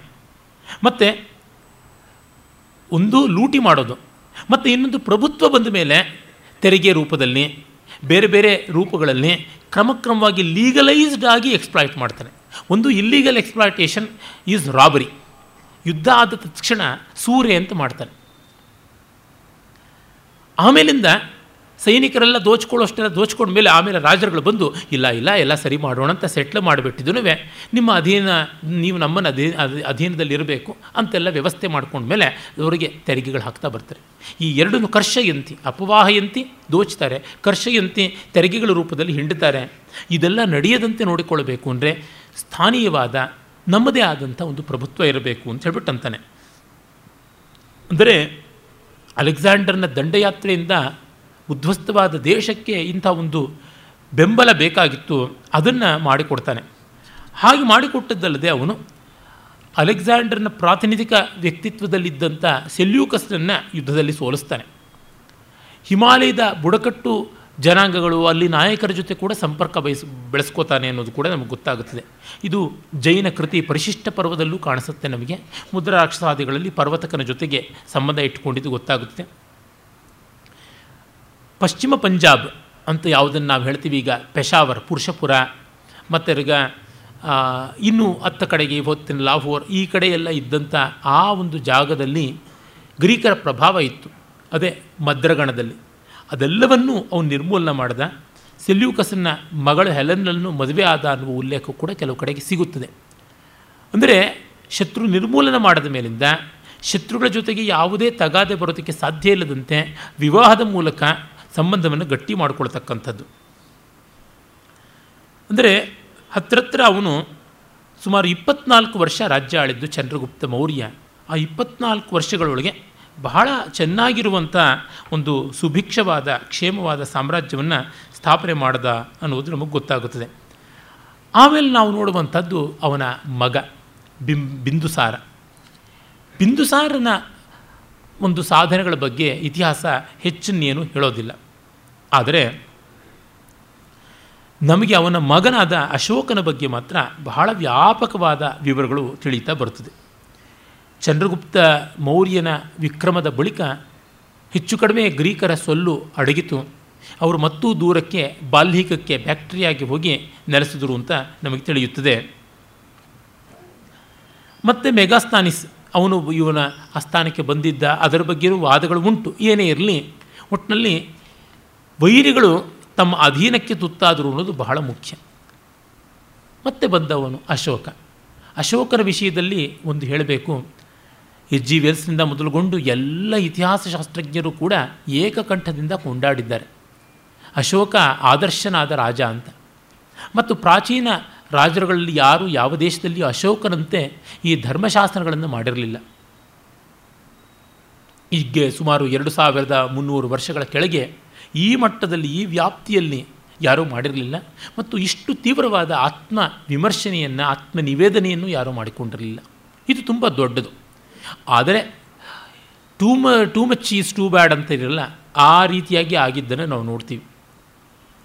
ಅಶೋಕ ಹೇಗೆ ಸಿಂಹಾಸನಕ್ಕೆ ಬಂದ, ಯಾವ ರೀತಿಯಾಗಿ ಅವನು ನೆಲೆ ನಿಂತ, ಇದರ ಬಗ್ಗೆ ಬೌದ್ಧ ಗ್ರಂಥಗಳೇ ನಮಗೆ ಆಧಾರ, ಮಹಾವಂಶಾದಿಗಳು. ಆದರೆ ಅವುಗಳಲ್ಲಿ ಪ್ರಾಮಾಣಿಕತೆ ಇಲ್ಲ. ಅಶೋಕ ತನ್ನ ನೂರು ಜನ ಸೋದರನ್ನು ಕೊಲ್ಲಿಸಿದ, ಅದನ್ನು ಎಲ್ಲವನ್ನ ಮಂತ್ರಿ ರಾಧಾಗುಪ್ತನ ದುರಾಲೋಚನೆಯಂತೆ ಮಾಡಿಸಿದ. ಇದೆಲ್ಲ ಸ್ವಮತಾಗ್ರಹದಿಂದ ಮಾಡಿದ್ದು ಅನ್ನೋದನ್ನು ಇತಿಹಾಸಶಾಸ್ತ್ರಜ್ಞರು ಬಹಳ ಚೆನ್ನಾಗಿ ಹೇಳಿದ್ದಾರೆ. ಆ ಬಗ್ಗೆ ರಾಧಾಕುಮುದ್ ಮುಖರ್ಜಿ ಅಂತ ದೊಡ್ಡ ವಿದ್ವಾಂಸರೇ ಸಹಮತದಿಂದ ಇದ್ದಾರೆ. ಇರಲಿ. ಅಶೋಕ ಕಳಿಂಗ ದೇಶದ ಮೇಲೆ ಯುದ್ಧ ಮಾಡಿದಾಗ ಅವನಿಗೆ ಈ ಹಿಂಸೆಯ ಬಗ್ಗೆ ವೈರಸ್ಯ ಬಂತು ಅನ್ನೋದು ತುಂಬ ಪ್ರಸಿದ್ಧ. ತತ್ಪೂರ್ವದಲ್ಲಿ ಅವನು ತನ್ನ ತಂದೆ ತಾತಂದರು ಗಳಿಸಿಕೊಟ್ಟಂಥ ಸಾಮ್ರಾಜ್ಯವನ್ನು ಸಾಕಷ್ಟು ವಿಸ್ತಾರ ಮಾಡಿಕೊಂಡಿದ್ದ ಅಂತಲೂ ಗೊತ್ತಾಗುತ್ತದೆ. ಆದರೆ ಅವನಿಗೆ ಆಗ್ನೇಯ ದಿಕ್ಕಿನಲ್ಲಿದ್ದ, ಯಾವುದನ್ನು ಸೌತ್ ವೇ, ಈಸ್ಟ್ ಅಂತ ಕರಿತೀವಿ, ಆಗ್ನೇಯ ದಿಕ್ಕಿನಲ್ಲಿದ್ದ ಕಳಿಂಗದ ಮೇಲೆ ಪ್ರಭುತ್ವ ಸ್ಥಾ, ಸ್ಥಾಪಿಸಬೇಕು ಅಂತ ಇತ್ತು. ಹೋಗಿ ಯುದ್ಧ ಮಾಡಿದ. ಸುಮಾರು ಎಷ್ಟು ದೊಡ್ಡ ಜನಹಾನಿ ಆಯಿತು ಅನ್ನುವುದರ ಲೆಕ್ಕ ಕೂಡ ನಮಗೆ ಗೊತ್ತಾಗುತ್ತೆ. ಅಲ್ಲಿ ಒಂದು ಲಕ್ಷ ಐವತ್ತು ಸಾವಿರ ಜನ, ಅಂದರೆ ಒಂದೂವರೆ ಲಕ್ಷ ಜನವನ್ನು ಸೆರೆ ಹಿಡಿಯಬೇಕಾಯಿತು ಒಂದು ಲಕ್ಷ ಜನನ್ನು ಕೊಲ್ಲಬೇಕಾಯಿತು ಅಂತ. ಇಷ್ಟು ದೊಡ್ಡ ಮಟ್ಟದಲ್ಲಿ ರಕ್ತಪಾತ ನಡೆದಿತ್ತು ಅನ್ನೋದು ದಾಖಲೆಗಳಿಂದಲೇ ನಮಗೆ ಗೊತ್ತಾಗುತ್ತೆ. ಅವನು ಈ ರೀತಿಯ ಹಿಂಸೆ ಮಾಡಿ ಪಶ್ಚಾತ್ತಾಪ ಪಟ್ಟು ಬೌದ್ಧನಾದ ಅಂತ ಅದು ನಮಗೆಲ್ಲೂ ಸ್ಪಷ್ಟವಾಗಿಲ್ಲ. ಅವನು ಬೌದ್ಧನಾದೆ ಅಂತನ್ನುವುದನ್ನು ಎಲ್ಲಿಯೂ ಹೇಳ್ಕೊಳ್ಳೋದಿಲ್ಲ. ಶಾಸನಗಳಲ್ಲೆಲ್ಲೂ ಬರುವಂಥದ್ದಲ್ಲ. ಪ್ರತಿಯೊಂದು ಕಡೆಯಲ್ಲಿಯೂ ಅವನು ಶ್ರಮಣರನ್ನು, ಬ್ರಾಹ್ಮಣರನ್ನು, ಮೊದಲು ಬ್ರಾಹ್ಮಣ ಶ್ರಮಣರನ್ನು ಗೌರವಿಸಬೇಕು ಅಂತಲೇ ಅಂತಾನೆ. ಅಂದರೆ ಸನಾತನ ಧರ್ಮ, ಬೌದ್ಧ ಎಲ್ಲವನ್ನ ಗೌರವಿಸಬೇಕು ಅನ್ನುವಂಥದ್ದೇ ಅರ್ಥ. ಕೆಲವು ಕಡೆಗೆ ಸನ್ಯಾಸಿಗಳನ್ನು ಶಮಣರನ್ನು ಅಂತನ್ನುವ ಜಾಗದಲ್ಲಿ ನಮಗೆ ಜೈನರು ಕೂಡ ಇದ್ದಾರೆ ಅಂತ ಗೊತ್ತಾಗುತ್ತದೆ. ಸಮಾಜದ ಎಲ್ಲ ವರ್ಗವನ್ನು ಗೌರವಿಸಬೇಕು ಅಂತ ಹೇಳ್ತಾನೆ. ತುಂಬ ಚೆನ್ನಾಗಿ ಆತ್ಮವಿಮರ್ಶೆ ಮಾಡಿಕೊಳ್ತಾನೆ. ಆ ಬಗೆಗಂತೂ ನಾಳೆಯೂ ಕೂಡ ಕೆಲವೊಂದು ಅಂಶಗಳನ್ನು ಹೇಳುವುದೇ ಇದೆ. ಆಹಾರ ನಿಯಮನ ಹೇಗೆ ಮಾಡಿಕೊಳ್ಬೇಕು, ಪ್ರಜೆಗಳಲ್ಲಿ ಮೌಲ್ಯವನ್ನು ಹೇಗೆ ಸ್ಥಾಪನೆ ಮಾಡಬೇಕು, ಇದನ್ನೆಲ್ಲ. ಆದರೆ ಒಂದು ನಿಜ, ಕಳಿಂಗ ಯುದ್ಧ ಆದಮೇಲೆ ಅವನು ಯಾವ ಯುದ್ಧವನ್ನು ಮಾಡಲಿಲ್ಲ. ಅದೇ ಅಶೋಕನ ಒಂದು ಲೋಪ ಅಂತ ನನಗನ್ನಿಸುತ್ತದೆ ಕಾರಣ ಏನೆಂದರೆ, ದೊಡ್ಡ ಸಾಮ್ರಾಜ್ಯವನ್ನು ಸ್ಥಾಪನೆ ಮಾಡಿದ ಮೇಲೆ ದಂಡವನ್ನು ಜಾಗರೂಕವಾಗಿ ಬಳಸ್ತಾನೇ ಇರಬೇಕು. ಇವನಿಂದ ನಾನು ಯುದ್ಧ ಮಾಡೋದಿಲ್ಲ ಅಂತ ಸಂಕಲ್ಪ ತೆಗೆದುಕೊಂಡ್ಬಿಟ್ರೆ ಗತಿ ಏನಾಗುತ್ತದೆ? ಮಹಾಭಾರತದಲ್ಲಿ ಧರ್ಮರಾಜ, ಇನ್ನು ಯಾರು ಏನು ಕೇಳಿದ್ರೂ ನಾನು ವಿರೋಧ ಅಂತ ಮಾಡೋದಿಲ್ಲ ಅಂತ ಈ ರಾಜಸೂಯಾಗಾಂತದಲ್ಲಿ ಒಂದು ಪ್ರತಿಜ್ಞೆ ಮಾಡ್ಕೊಂಡು ಬಿಡ್ತಾನೆ ಆ ಪ್ರತಿಜ್ಞೆ ಮಾಡಿಕೊಂಡಿದ್ದರಿಂದ ಅದು ಅನಾಹುತ ಏನು ಅಂತಂದರೆ ದುರ್ಯೋಧನ ಜೂಜಿಗೆ ಬಾ ಅಂತ ಕರೆದ್ರೂ ಹೋಗಬೇಕು. ನಿನ್ನನ್ನು ನೀನು ಪಣ ಒಡ್ಡು, ನಿನ್ನ ಹೆಂಡತಿನ ಪಣ ಒಡ್ಡು, ಅವಳನ್ನು ಎಳಸು ಅದಕ್ಕೂ ಅಂತನಬೇಕು ಇದು ಬರುವಂಥ ದೊಡ್ಡ ಅವಿವೇಕ. ನಾವು ಇಲ್ಲೆಲ್ಲ ತುಂಬ ಗಮನಿಸಬೇಕಾದದ್ದು ಸ್ಟ್ರಾಟಜಿ ತಂತ್ರ ಪ್ರತಿತಂತ್ರಗಳು. ಹಾವು ಕಚ್ಚದೇ ಇದ್ದರೂ ಬುಸುಗುಟ್ಟಬೇಕು ಅಂತ ಇಲ್ಲಿ ಗೊತ್ತಾಗುತ್ತದೆ. ಅಶೋಕ ಬುದ್ಧನ ತತ್ವವನ್ನು ಸರಿಯಾಗಿ ಅರ್ಥ ಮಾಡಿಕೊಳ್ಳಿಲ್ಲ ಅಂತ. ಬುದ್ಧನ ತತ್ವ ಎಂಥದ್ದಾಗಿತ್ತು? ಬುದ್ಧನ ಮೂಲ ಗ್ರಂಥಗಳ ಕಡೆಗೆ ನಾವು ಹೋಗಬೇಕು. ಅಶೋಕನಿಗೂ ಬುದ್ಧನಿಗೂ ಮುನ್ನೂರು ವರ್ಷದ ಅಂತರ ಇತ್ತು ಅನ್ನೋದನ್ನು ನಾವು ನೋಡಬೇಕು. ಬುದ್ಧ ಕ್ರಿಸ್ತಪೂರ್ವ ಆರನೇ ಶತಮಾನದಲ್ಲಿ ಇದ್ದಂಥವನು. ಐನೂರ ಅರವತ್ತರ ಆಸುಪಾಸಿನಲ್ಲಿ ಆತನ ಜನ, ಕ್ರಿಸ್ತಪೂರ್ವ ಐನೂರ ಅರವತ್ತರಲ್ಲಿ ಅಂದರೆ ಆರನೇ ಶತಮಾನದ ಪೂರ್ವಾರ್ಧದಲ್ಲಿ ಅವನಿದ್ದದ್ದು ನಾವು ಉತ್ತರಾರ್ಧದಲ್ಲಿ, ಬಹಳ ಹಿಂದೆ ಇದ್ದದ್ದು. ಆಗ ಅವನು ತನ್ನ ಪರಿಸರದಲ್ಲಿ ಇದ್ದ ಕ್ಷಾತ್ರ ತೇಜಸ್ಸನ್ನು ಗಮನಿಸಿಕೊಂಡಿದ್ದ ಗಣತಂತ್ರ ವ್ಯವಸ್ಥೆಯ ಲೋಪದೋಷಗಳನ್ನು ಕೂಡ ನೋಡಿಕೊಂಡಿದ್ದ. ಆದರೂ ಸ್ವತಂತ್ರ ಪ್ರೀತಿಯಿಂದ ಹೋರಾಡುವುದನ್ನು ಬೆಂಬಲಿಸಬೇಕು ಅಂತಲೂ ಅಂದುಕೊಂಡಿದ್ದ. ಇವತ್ತು ಬುದ್ಧನನ್ನು ಒಂದು ರೀತಿ ಹೇಳಿತನದ ಸೆಕ್ಯುಲರಿಸಮ್ನ ಸಿಂಬಲ್ ಆಗಿ ಮಾಡ್ಕೊಂಡು ಕೂತ್ಬಿಟ್ಟಿದ್ದಾರೆ. ಬುದ್ಧ ತುಂಬ ಪ್ರಾಮಾಣಿಕವಾದ ರೀತಿಯಲ್ಲಿ ಆ ವೈದಿಕವಾದ ಮೌಲ್ಯವನ್ನೇ ಎತ್ತಿಡಿದಿದ್ದ ಉದಾಹರಣೆಗೆ ನೋಡಿ, ಆತ ಈ ಹೊತ್ತಿಗೆ ಕಮ್ಯುನಿಸ್ಟ್ಗಳ ತರಹ ರಾಜವಿರೋಧಿ ಅನ್ನುವಂತೆ ಚಿತ್ರಿತನಾಗಿದ್ದಾನೆ. ಅವನು ಹೋಗಿ ಉಳಿತಾ ಇದ್ದಿದ್ದೇ ರಾಜರ ಅರಮನೆಗಳ ಆಸ್ಪಾಸ್ನಲ್ಲಿ. ಅವನಿಗಿದ್ದದ್ದು ಮಹಾಮಹಾಭಕ್ತರುಗಳೆಲ್ಲ ರಾಜರುಗಳು. ಅವನು ಅರಮನೆ ಬಿಟ್ಟು ಕಾಡಿನಲ್ಲಿ ಓಡಾಡ್ತಾ ಇದ್ದ ಕಾಲದಲ್ಲಿ ಏನೇ ಶ್ರೇಣ್ಯಕ ಬಿಂಬಸಾರ ಅವನಿಗೆ ಕಾಣಿಸ್ಕೊಂಡು, ನೀನು ಇಷ್ಟು ತೇಜಸ್ವಿಯಾಗಿ ತೋರ್ತಾ ಇದೆಯಾ? ನಿನಗೆ ನಿನ್ನ ತಂದೆ ಶುದ್ಧೋಧನ ಮತ್ತು ಆ ಶಾಕ್ಯ ಸಾಮ್ರಾಜ್ಯ ಅದು ಬೇಡ ಅಂತಾದರೆ ನನ್ನ ಜೊತೆ ಬಾ, ನಾನು ಮಗದ ಭಾಗದ ಒಂದಷ್ಟು ಕೊಡ್ತೀನಿ, ಅಲ್ಲಿ ನೀನು ಚೆನ್ನಾಗಿರು ಅಂತಾನೆ. ಇಲ್ಲ ನನಗೆ ಅದರೊಳಗೆ ಅಪೇಕ್ಷೆ ಇಲ್ಲ ಅಂತಂತಾನೆ. ಹೀಗೆ ಅವನು ಸಿದ್ಧಾರ್ಥನಾಗಿದ್ದಾಗಲೇ, ಮನೆ ಬಿಟ್ಟು ಇನ್ನೂ ಜ್ಞಾನೋದಯವಾಗದೇ ಇದ್ದಾಗಲೇ ಅವನಿಗೆ ಬೇರೆ ರಾಜ್ಯಗಳ ಪರಿಚಯ ಇತ್ತು ಅಂತ ಗೊತ್ತಾಗುತ್ತದೆ. ಮತ್ತು ಅವನಂತೂ ಜ್ಞಾನೋದಯವಾದ ಮೇಲೆ ಮಗದ ದೇಶದ ಬಿಂಬಸಾರನ ಜೊತೆಗೆ ತುಂಬ ಆತ್ಮೀಯವಾಗಿದ್ದ. ಅವನ ಮಗ ಸಾಕಷ್ಟು ಕ್ರೂರಿಯೂ ಆಗಿದ್ದ ಅಂತ ಗೊತ್ತಾಗದ ಗೊತ್ತಾದ ಅಜಾತ್ ಶತ್ರುವಿನ ಜೊತೆ ಕೂಡ ಚೆನ್ನಾಗಿದ್ದ. ಆಮೇಲೆ ಶ್ರಾವಸ್ತಿ ದೇಶದಲ್ಲಿದ್ದ ಹಲವು ರೀತಿಯ ದೌರ್ಬಲ್ಯಗಳು ತುತ್ತಾಗಿದ್ದ ಪ್ರಸೇನಜಿತ್ತನಿಗಂತೂ ತುಂಬ ಕಾರುಣ್ಯ ತೋರಿಸ್ದ. ಪ್ರಸೇನಜಿತ್ತಿನ ಹುಚ್ಚುತನ ಬೇಕಾದಂತೆ ಪ್ರಸಿದ್ಧ. ನೀವು ನೋಡಿದ್ರೆ ಗೊತ್ತಾಗುತ್ತೆ ಬೌದ್ಧ ಮೂಲ ಗ್ರಂಥಗಳಲ್ಲಿಯೇ ಆದರೂ ಅವನ ಬಗ್ಗೆಗೆ ಅವನಿಗೆ ಅನುಗ್ರಾಹಕ ಬುದ್ಧಿಯೇ ಇತ್ತು ಅಂತ ಗೊತ್ತಾಗುತ್ತದೆ. ಅವರ ಅರಮನೆಯ ಒಳ ವ್ಯವಹಾರಗಳು ಸುಳಿಗಳು, ಜಗಳಗಳು ಬೇಕಾದಷ್ಟು. ಇನ್ನು ಕಲಾರಾಸಿಕ್ಕೆ ಇದ್ದು ಅಷ್ಟು ಮಟ್ಟಿಗೆ ದೃಢಚಿತ್ತ ಇಲ್ಲದ ಚಿತ್ತ ಚಾಂಚಲ್ಯ ಅಂತ ಹೇಳ್ಬೋದಾದ ಉದಯನ ವತ್ಸರಾಜ ಅವನ ಜೊತೆಗೂ ಕೂಡ ಪ್ರೀತಿಯಿಂದ ಇದ್ದ ಹದಿನಾರು ಚಾತುರ್ಯ ಚಾತುರ್ಮಾಸ್ಯ ಮಾಡಿದ್ದ ಅಂತ ಗೊತ್ತಾಗುತ್ತೆ ಕೌಶಾಂಬಿನಲ್ಲಿ. ಅದು ಕೂಡ ಲಿಸ್ಟ್ ಇದೆ. ಆಮೇಲೆ ಬ್ರಹ್ಮದತ್ತ ಕಾಶಿಯನ್ನು ಆಳ್ತಾ ಇದ್ದ, ಅವನ ಜೊತೆಗೂ ಆತ್ಮೀಯನಾಗಿದ್ದ, ಹೀಗೆ ಎಲ್ಲ ಪ್ರಸಿದ್ಧರಾದ ರಾಜರುಗಳು ಕ್ಷತ್ರಿಯರ ಜೊತೆಗೆ ಅವನಿಗೆ ಚೆನ್ನಾಗಿತ್ತು ಸಂಬಂಧ. ಇನ್ನು ಕ್ಷಾತ್ರ ಗಣಗಳಾದಂಥ ಮಲ್ಲ, ಮದ್ರ ಕೋಲೀಯ, ವಜ್ಜಿ ಇವೆಲ್ಲದರ ಜೊತೆಗೂ ಚೆನ್ನಾಗಿತ್ತು ಅವನ ಸಂಬಂಧ. ಸಾಮಾನ್ಯ ಜನರುಗಳ ಜೊತೆಗೆ ಮಾತ್ರವಲ್ಲದೆ ಕ್ಷಾತ್ರದ ಜೊತೆಗೂ ತುಂಬ ಚೆನ್ನಾಗಿ ಸ್ಪಂದಿಸ್ತಾ ಇದ್ದ. ಆ ಕಾರಣದಿಂದಲೇ ವಜ್ಜಿಗಣದ ಸೇನಾಧಿಪತಿಯಾಗಿದ್ದ ಲಿಚ್ಛವಿಗಳ ಪ್ರಮುಖ ಸೇನಾಪತಿ ಸಿಂಹ, ಅವನು ಬುದ್ಧನನ್ನು ಒಮ್ಮೆ ಹೋಗಿ ಮಾತಾಡಿಸ್ತಾನೆ. ಅದು ಸುತ್ತ ಪಿಟಕದಲ್ಲಿ ಬರುತ್ತೆ ಒಂದು ಸುತ್ತವೇ ಇದೆ, ಸಿಂಹ ಸುತ್ತ ಅಂತ. ವಸ್ತುತಃ ವರ್ಧಮಾನ ಮಹಾವೀರನು ಬುದ್ಧನು ಸಮಕಾಲೀನರು. ವರ್ಧಮಾನ ಮಹಾವೀರ ಬುದ್ಧನಿಗಿಂತ ಇಪ್ಪತ್ತು, ಇಪ್ಪತ್ತೈದು ವರ್ಷಕ್ಕೆ ಹೆಚ್ಚು ದೊಡ್ಡವನು ಅಂತ ಕೂಡ ಸಾಮಾನ್ಯವಾಗಿ ಆಕರಗಳು ತಿಳಿಸುತ್ತವೆ. ಇಬ್ಬರೂ ಒಂದೇ ಊರಿನಲ್ಲಿ ಲಿಚ್ಛವಿಗಳ ಕೇಂದ್ರವಾದ ವೈಶಾಲಿಯಲ್ಲಿ ಚಾತುರ್ಮಾಸ್ಯ ಕೈಗೊಂಡಿದ್ದರು ವರ್ಧಮಾನ ಮಹಾವೀರ ಲಿಚ್ಛವಿ ಗಣದಲ್ಲಿಯೇ ಹುಟ್ಟಿದಂಥವನು. ಅದರಿಂದಲೇ ಅವನ್ನ ನಿಗಂತ, ನಿರ್ಗ್ರಂಥ ಪುತ್ರ, ನಿರ್ಗ್ರಂಥ ಜ್ಞಾತಪುತ್ರ ಅಂತ ಕರಿತಾ ಇದ್ರು. ಜ್ಞಾತೃಪುತ್ರ ಅಂದರೆ ದಯಾದ ಸಂಬಂಧಿ ಅಂತ. ಲಿಚ್ಛವಿಗಳಿಗೆಲ್ಲ ಬಂಧು ಅವನು. ಅವನು ಬುದ್ಧನನ್ನು ಅಕ್ರಿಯಾವಾದಿ ಅಂದರೆ ಕ್ರಿಯೆಯನ್ನು, ಕರ್ಮಯೋಗವನ್ನು, ಕ್ಷಾತ್ರವನ್ನು ಉಜ್ಜೀವನಗೊಳಿಸದೇ ಇದ್ದವನು, ಏನನ್ನೂ ಬೋಧಿಸದೇ ಇದ್ದವನು ಅಂತ ಹೇಳಿಬಿಟ್ಟು ಬ್ರ್ಯಾಂಡ್ ಮಾಡಿದ್ದಂತ. ಇದು ಬೌದ್ಧ ಗ್ರಂಥಗಳ ಆಧಾರ. ಜೈನ ಗ್ರಂಥಗಳು ತದ್ ವ್ಯತಿರಿಕ್ತವಾಗಿ ಹೇಳುತ್ತವೆ, ಬೇಡ ಬಿಡಿ. ಆದರೆ ಸಿಂಹ ಅಂದರೆ ಸಿಂಹ ಹೋಗಿ ಬುದ್ಧನನ್ನು ಕೇಳ್ತಾನೆ. ನೀವು ಅಕ್ರಿಯಾವಾದಿಗಳ, ಹಾಗೆಂತ ನಮ್ಮ ವರ್ಧಮಾನ ಮಹಾವೀರರು ಹೇಳ್ತಾರೆ ಅಂತ. ನಾನು ಖಂಡಿತ ಅಕ್ರಿಯಾವಾದಿ ಅಲ್ಲ. ನಾನು ಕ್ರಿಯಾವಾದಿಯೇ ಹೌದು ಅಂತಂತಾನೆ. ಅಂದರೆ ನಾನು ಕರ್ಮಯೋಗವನ್ನಾಗಲಿ, ದಂಡವನ್ನಾಗಲಿ, ವ್ಯಕ್ತಿ ಇಚ್ಛಾ ಸ್ವಾತಂತ್ರ್ಯವನ್ನಾಗಲಿ ಕರ್ತವ್ಯವನ್ನಾಗಲಿ ಎಂದೂ ಕೂಡ ವಿಸ್ಮರಣೆ ಮಾಡ್ತಾ ಇಲ್ಲ. ನಾನು ಮಧ್ಯಮ ಮಾರ್ಗವನ್ನು ಮಾತ್ರ ಹೇಳಿದ್ದೀನಿ ಅತಿಗೆ ಹೋಗಬಾರ್ದು ಅಂತ ಹೇಳ್ತಿದ್ದೀನಿ ಅಂತ. ಸನಾತನ ಧರ್ಮದ ಮುಖ್ಯ ಲಕ್ಷಣವೇ ಆ ಮಧ್ಯಮ ಮಾರ್ಗ. ಆಮೇಲೆ ಅವನು ಕಡೆಗೆ ಅದೇ ವೈಶಾಲಿಯಲ್ಲಿದ್ದಾಗಲೇ ಇನ್ನೊಂದು ಮಾತು ಬರುತ್ತೆ. ನಮ್ಮ ಲಿಚ್ಛವಿಗಳ ಮೇಲೆ ಸದಾಕಾಲವು ಮಗಧ ದೇಶೀಯರು ವಿಶೇಷವಾಗಿ ಅಜಾತಶತ್ರು ಯುದ್ಧ ಮಾಡ್ತಾ ಇದ್ದಾನೆ. ಶ್ರೇಣ್ಯಕ ಬಿಂಬಸಾರನನ್ನು ಎದುರಿಸಿದ್ವಿ. ಬಿಂಬಸಾರ ಈಗ ಸತ್ತ. ಅವನ ಮಗ ಅಜಾತಶತ್ರು ನಮ್ಮ ಮೇಲೆ ಯುದ್ಧ ಮಾಡ್ತಾ ಇದ್ದಾನೆ. ನಮ್ಮ ಸ್ವಾತಂತ್ರ್ಯವನ್ನು, ನಮ್ಮ ಸಾರ್ವಭೌಮತ್ವವನ್ನು, ನಮ್ಮ ಉತ್, ಉತ್ಕರ್ಷವನ್ನು ಹೇಗೆ ನಾವು ಕಾಪಾಡಿಕೊಳ್ಳೋದು ಅಂತ. ಆಗ ಏಳು ಅಂಶಗಳನ್ನು ಅವನು ಹೇಳ್ಕೊಡ್ತಾನೆ. ಈ ಬಗ್ಗೆ ತುಂಬ ದೊಡ್ಡ ರಾಷ್ಟ್ರಭಕ್ತರು, ದೊಡ್ಡ ಸಂಶೋಧಕರು ಆದಂಥ ಸೀತಾರಾಮ್ ಗೋಯಲ್ ಅವರು ಹಿಂದಿಯಲ್ಲಿ ಅದ್ಭುತವಾದ ಒಂದು ಕಾದಂಬರಿಯನ್ನೇ ಬರೆದಿದ್ದಾರೆ, ಸಪ್ತಶೀಲ್ ಅಂತ. ನೆಹರು ಪಂಚಶೀಲ ಅಂತ ಹೇಳಿ ಮಾಡಿದ ಸರ್ವನಾಶಕ್ಕೆ ಉತ್ತರ ಅನ್ನುವಂತೆ ಅವರು ಸಪ್ತಶೀಲ ಅಂತ ಬರೆದಿದ್ದಾರೆ. ಆ ಒಂದು ಕಾದಂಬರಿಯ ಭಾಷೆನೇ ಸಾಕು, ಅಷ್ಟು ಚೆನ್ನಾಗಿದೆ. ಹಿಂದಿ ಭಾಷೆಯಲ್ಲಿ ಹಿಂದೂಸ್ತಾನಿ ಅಂತ ಹೇಳಿ ಗಾಂಧಿ ಹಿಂದಿ ಭಾಷೆಯ ಮೇಲೆ ಒಂದು ವ್ಯಭಿಚಾರವೇ ಮಾಡಿಬಿಟ್ರು. ಯದ್ವಾ ತದ್ವಾ ಉರ್ದು ಪರ್ಷಿಯನ್ನ ತಂದು ತುರುಕಿಬಿಟ್ಟು ಅರೆ ವಸ್ತುತಃ ಹಿಂದಿ ಹೇಗೆ ಬೆಳೆದು ಬಂದಿದ್ದು? ಅದು ಬ್ರಜ, ಮೈಥಿಲಿ ಅವಧಿ, ಭೋಜ್ಪುರಿ ಇವುಗಳನ್ನೆಲ್ಲವನ್ನು ಸೇರಿಸಿಕೊಂಡು ವಿವಿಧ ಪ್ರಾಕೃತಗಳ ಮೂಲವಾಗಿ ಆ ಪ್ರಾಕೃತಗಳೆಲ್ಲ ಸಂಸ್ಕೃತ ಮೂಲದಲ್ಲಿ ಬೆಳೆದದ್ದು. ಒಂದು ಭಾಷೆಯ ಜಾಡನ್ನೇ ಬೆಳೆಸಿಬಿಟ್ಟು ಕಲಬೆರಕೆ ಮಾಡಿಬಿಟ್ರು, ಸಂಕರ ಮಾಡಿಬಿಟ್ರು. ನೆಹರು, ಗಾಂಧಿ ತಮ್ಮ ಒಂದು ಹಿಂದೂ ಈ ಮುಸ್ಲಿಂ ಬಾಯಿ ಬಾಯಿ ಅನ್ನೋ ಹಂತದಲ್ಲಿ. ಮುಸ್ಲಿಮರು ಹಿಂದಿ ಕಲೀಲಿಲ್ಲ, ಹಿಂದೂಗಳು ಹಿಂದಿ ಉಳಿಲಿಲ್ಲ. ಇದು ಆದದ್ದು ಅನಾಹುತ.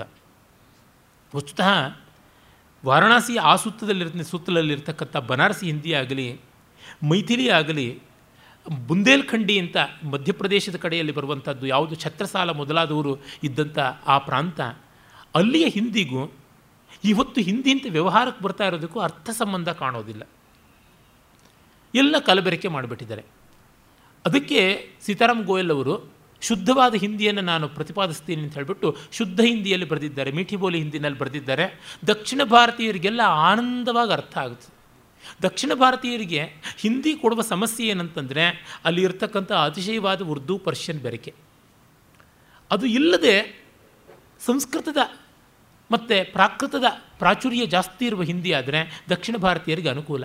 ಹಿಂದಿ ಬಗ್ಗೆ ವಿರೋಧ ದಕ್ಷಿಣದವರು, ವಿಶೇಷವಾಗಿ ತಮಿಳರು ಎಲ್ಲ ತೋರಿಸೋದಕ್ಕೆ ಇದು ಒಂದು ಮುಖ್ಯ ಕಾರಣ. ಪೂರ್ತಿ ಅಪರಿಚಯ ಆದರೆ ಹೇಗೆ? ಒಂದು ಸಂಸ್ಕೃತವೇ ಆಗಬೇಕಾಗಿತ್ತು ರಾಷ್ಟ್ರಭಾಷೆ. ಅದು ಮಾಡದಂತೆ ರಾಜೇಂದ್ರ ಪ್ರಸಾದ್ ತಡೆದ್ರು. ಅಂಬೇಡ್ಕರ್ ಅಂತವರು ಅದಕ್ಕೆಷ್ಟು ಒದ್ದಾಡಿದ್ರೂ ಆಗಲಿಲ್ಲ ಪಾಪ. ಆ ಬಗ್ಗೆ ಅಂಬೇಡ್ಕರ್ನ ಅನುಯಾಯಿ ಮೌರ್ಯರೇ ಒಂದು ಕಡೆಗೆ ಬರ್ಕೊಂಡಿದ್ದಾರೆ. ಈಚೆಗೆ ಅದು ದಾಖಲೆಯೂ ಆಗಿದೆ. ನಾನು ದೊಡ್ಡ ಅವಿವೇಕ ಮಾಡಿದೆ, ಅಂಬೇಡ್ಕರ್ ಅವ್ರ ಹತ್ರ ಗಲಾಟೆ ಮಾಡಿ ಸಂಸ್ಕೃತ ಮಾಡೋದು ಬೇಡ ಅಂತ. ಹಾಗಾಗಿ ಅಂಬೇಡ್ಕರ್ ಅವರು ಸ್ವಲ್ಪ ಹಿಂದೆ ಸರಿಬೇಕಾಯಿತು, ಅವರ ಅಪೇಕ್ಷೆ ಇದ್ದದ್ದು ಸಂಸ್ಕೃತ ಅಂತ ಅಂಬೇಡ್ಕರ್ ಅವರ ಬರವಣಿಗೆಗಳಲ್ಲಿ ಅದು ಗೊತ್ತಾಗುತ್ತದೆ. ಒಂದು ಓಟಿನಿಂದ ಸಂಸ್ಕೃತ ರಾಷ್ಟ್ರಭಾಷೆ ಆಗುವಂಥ ಅವಕಾಶ ಕಳ್ಕೊಳ್ತು. ಹೋಗಲಿ, ಹಿಂದಿಯಲ್ಲಾದರೂ ಕೂಡ ಹೈ, ಪರ್, ಗಿರ್ ಈ ಥರದ್ದು ಕೆಲವೊಂದು ಪ್ರತ್ಯಯಗಳನ್ನು, ಕ್ರಿಯಾಪದಗಳನ್ನು ಬಿಟ್ಟು ಮಿಕ್ಕಂತೆ ನಾಮಪದಗಳ ಸಮೃದ್ಧಿಯಿಂದಲಾದರೂ ಆಗ್ಬೋದಾ ಅಂತಂದರೆ ದುಷ್ಕರ್, ಕಠಿಣ್ ಅನ್ನೋದು ಮುಷ್ಕಿಲ್ ಅಂತಲೇ ಆಗಬೇಕು. ಅಥವಾ ಪ್ರಯತ್ನ ಅನ್ನುವಂಥದ್ದು ಕೋಶಿಶ್ ಅಂತಲೇ ಆಗಬೇಕು. ಈ ಹಠ ಇಟ್ಕೊಂಡ್ರಲ್ಲ, ಸಮಸ್ಯೆ ಅನ್ನುವಂಥ ತಕ್ಲೀಫೇ ಆಗಬೇಕು ಹೊರತು ಸಮಸ್ಯೆ ಆಗಬಾರ್ದೆ. ಆಕಾಶ ಅಂತಕ್ಕಂಥದ್ದು ಆಸ್ಮಾನೇ ಆಗಬೇಕೆ. ಈ ರೀತಿಯಾಗಿ ಮಾಡಿಕೊಂಡು ದಕ್ಷಿಣ ಮತ್ತು ಉತ್ತರ ಭಾರತಗಳ ನಡುವಣ ಸಂಬಂಧವನ್ನು ಮುರಿಯೋದಕ್ಕೇ ದೊಡ್ಡ ಬುನಾದಿ ಹಾಕಿದ್ರು ಅಂತ ಅನಿಸುತ್ತದೆ. ಸೀತಾರಾಮ್ ಗೋಯಲ್ ಅವರು ಆ ಸಪ್ತಶೀಲದಲ್ಲಿ ಅಂಥ ಒಂದು ಸಮನ್ವಯದ ಭಾಷೆಯನ್ನು ಬಳಸ್ತಾರೆ. ತುಂಬ ಚೆನ್ನಾಗಿದೆ. ಅಲ್ಲಿ ತೋರ್ಪಡಿಸ್ತಾರೆ. ಬುದ್ಧ ಹೇಳ್ತಾನೆ, ನಿಮಗೆ ಎಲ್ಲಿವರೆಗೂ ಸ್ವಾತಂತ್ರ್ಯ ಇರ್ತದೆ ಅಂದರೆ, ಎಲ್ಲಿವರೆಗೂ ನೀವೆಲ್ಲರೂ ಐಕಮತ್ಯದಿಂದ ಇರ್ತೀರೋ, ಒಳಜಗಳಗಳನ್ನು ಬಿಟ್ಟಿರ್ತೀರೋ, ಸಂಸ್ಥಾಗಾರ, ಸಂಥಾಗಾರ ಅಂತ ಕರೀತಾರೆ, ಗಣತಂತ್ರದ ಕೇಂದ್ರ ಪಾರ್ಲಿಮೆಂಟ್ ಅಂತೀವಲ್ಲ, ಆ ರೀತಿಯಾದೊಂದು ವಿಧಾನ ಸಭೆಯ ಮಂಟಪ. ಆ ಮಂಟಪದಲ್ಲಿ ಸನ್ನಿಪಾತಕ್ಕೆ, ಸನ್ನಿಪಾತ ಅಂತಂದರೆ ವೋಟ್ ಕಾಸ್ಟಿಂಗ್ ಅಂತ. ಆ ವೋಟ್ ಕಾಸ್ಟ್ ಮಾಡೋದಕ್ಕೆ ಎಲ್ಲರೂ ಎಲ್ಲಿವರೆಗೂ ಬರ್ತಿರೋ ಅಲ್ಲಿವರೆಗೂ. ಈಗ ನೋಡಿ, ನಮ್ಮಲ್ಲಿ ಡೆಮಾಕ್ರಸಿನಲ್ಲಿ, ನಗರಗಳಲ್ಲಿ ವೋಟಿಂಗ್ ತುಂಬ ಕಡಿಮೆ ನಡೆಯುತ್ತದೆ. ಎಜುಕೇಟೆಡ್ಡು ವೋಟೇ ಮಾಡೋದಿಲ್ಲ. ಅನ್ಎಜುಕೇಟೆಡ್ ಅನ್ನುವರು ಹಳ್ಳಿಗಳಲ್ಲಿದ್ದವರು, ಅದರೊಳಗೂ ಕೂಡ ಸೋಕಾಲ್ಡ್ ಮೈನಾರಿಟಿ ಕಮಿಟಿನವರು ಕಮ್ಯು ಕಮ್ಯುನಿಟಿಯವರು ಜಿದ್ದಿಟ್ಕೊಂಡು ಹೋಗ್ಬಿಟ್ಟು ಮಾಡ್ತಾರೆ. ಎಂದೂ ಕಾಣದೇ ಇರುವ ಅಸೂರ್ಯಂ ಪಶ್ಯ ಅನ್ನುವಂಥ ಬುರ್ಖಾಧಾರಣೀರು ಅಂದು ಬಂದಿರ್ತಾರೆ ವೋಟಿಂಗಿಗೆ. ಇನ್ನೆಲ್ಲೂ ನೋಡೋದಿಲ್ಲ. ನಮ್ಮವ್ರು ಹಾಯಾಗಿ ಟಿ ವಿ ಮುಂದೆ ಕೂತ್ಕೊಂಡಿರ್ತಾರೆ. ಅಥವಾ ಎಲ್ಲೋ ಹಾಲಿಡೇಯಿಂಗ್ ಮಾಡೋದಕ್ಕೆ ಹೋಗ್ತಾರೆ. ಮತ್ತು ಪ್ರತಿಯೊಂದು ಚರ್ಚೆನಲ್ಲೂ ಎಲ್ಲರೂ ಎಲ್ಲಿವರೆಗೂ ಪಾಲ್ಗೊಳ್ತಾರೆ? ಮತ್ತು ಎಲ್ಲಿ ಸಂಸ್ಥಾಗಾರದಲ್ಲಿ ರಣದುಂದುಬಿ ಬಂದ ತಕ್ಷಣವೇ ಶಬ್ದ ಆದ ತಕ್ಷಣವೇ ಇರೋ ಕೆಲಸ ಎಲ್ಲ ಬಿಟ್ಟು ಕೈಗೆ ಸಿಕ್ಕ ಆಯುಧ ತೆಗೆದುಕೊಂಡು ಹೋಗ್ಬಿಟ್ಟು ಎಲ್ಲರೂ ಸೇರ್ತೀರೋ, ಅಲ್ಲಿವರೆಗೂ ನಿಮ್ಮ ಸ್ವಾತಂತ್ರ್ಯ ಉಳಿಯುತ್ತೆ ಅಂತ ಬುದ್ಧ ಹೇಳ್ತಾನೆ. ಅಂದರೆ ಈಗ ನೋಡಿದ್ರೆ ನಮಗೆ ಗೊತ್ತಾಗುತ್ತದೆ. ಡೆಮಾಕ್ರೆಟಿಕ್ ಸೆಟಪ್ ಆಗಲಿ, ಯಾವುದೇ ಸೆಟಪ್ ಆಗಲಿ ಉಳಿಯಬೇಕು ಅಂದರೆ ಪ್ರಜೆಗಳ active participation and attentive vigilance ever vigilance ನಿರಂತರವಾದ ಜಾಗರೂಕತೆ ಅದು ಬೇಕು ಅಂತ. ಮತ್ತು ಯುದ್ಧ ಅಂದ ತಕ್ಷಣ ಎಲ್ಲ ಭಿನ್ನಾಭಿಪ್ರಾಯಗಳನ್ನು ಬಿಟ್ಟು ಇಡೀ ದೇಶ ಒಂದು ಅಖಂಡವಾದ ಮೂರ್ತ ಸ್ವರೂಪವಾಗಿ ನಿಲ್ಲಬೇಕು. ನೋಡಿ, ನಮಗದು ಗೊತ್ತೇ ಇದೆ. ಮೊನ್ನೆ ಮೊನ್ನೆ ಒಬಾಮ ಒಸಾಮಾ ಬಿನ್ ಲ್ಯಾಡನ್ಗೋಸ್ಕರವಾಗಿ ದಾಳಿ ಮಾಡಿದಾಗ ಅಮೇರಿಕದಲ್ಲಿ ಯಾವನಾದರೂ ಒಬ್ಬ ರಿಪಬ್ಲಿಕ್ ಆಗಲಿ ಮತ್ತೊಬ್ಬರಾಗಲಿ ಏನಾದರೂ ಚತು ಅಂತ ಅಪಸ್ವರ ಎತ್ತಿದ್ರ? ಒಂದು ಕಡೆಯಿಂದಲಾದರೂ ಬಂತ? ಯಾವುದೂ ಇಲ್ಲ. ಇಡೀ ಅಮೇರಿಕ ಒನ್ ವಾಯ್ಸ್ ಅನ್ನುವಂತೆ ಮಾಡಿತು.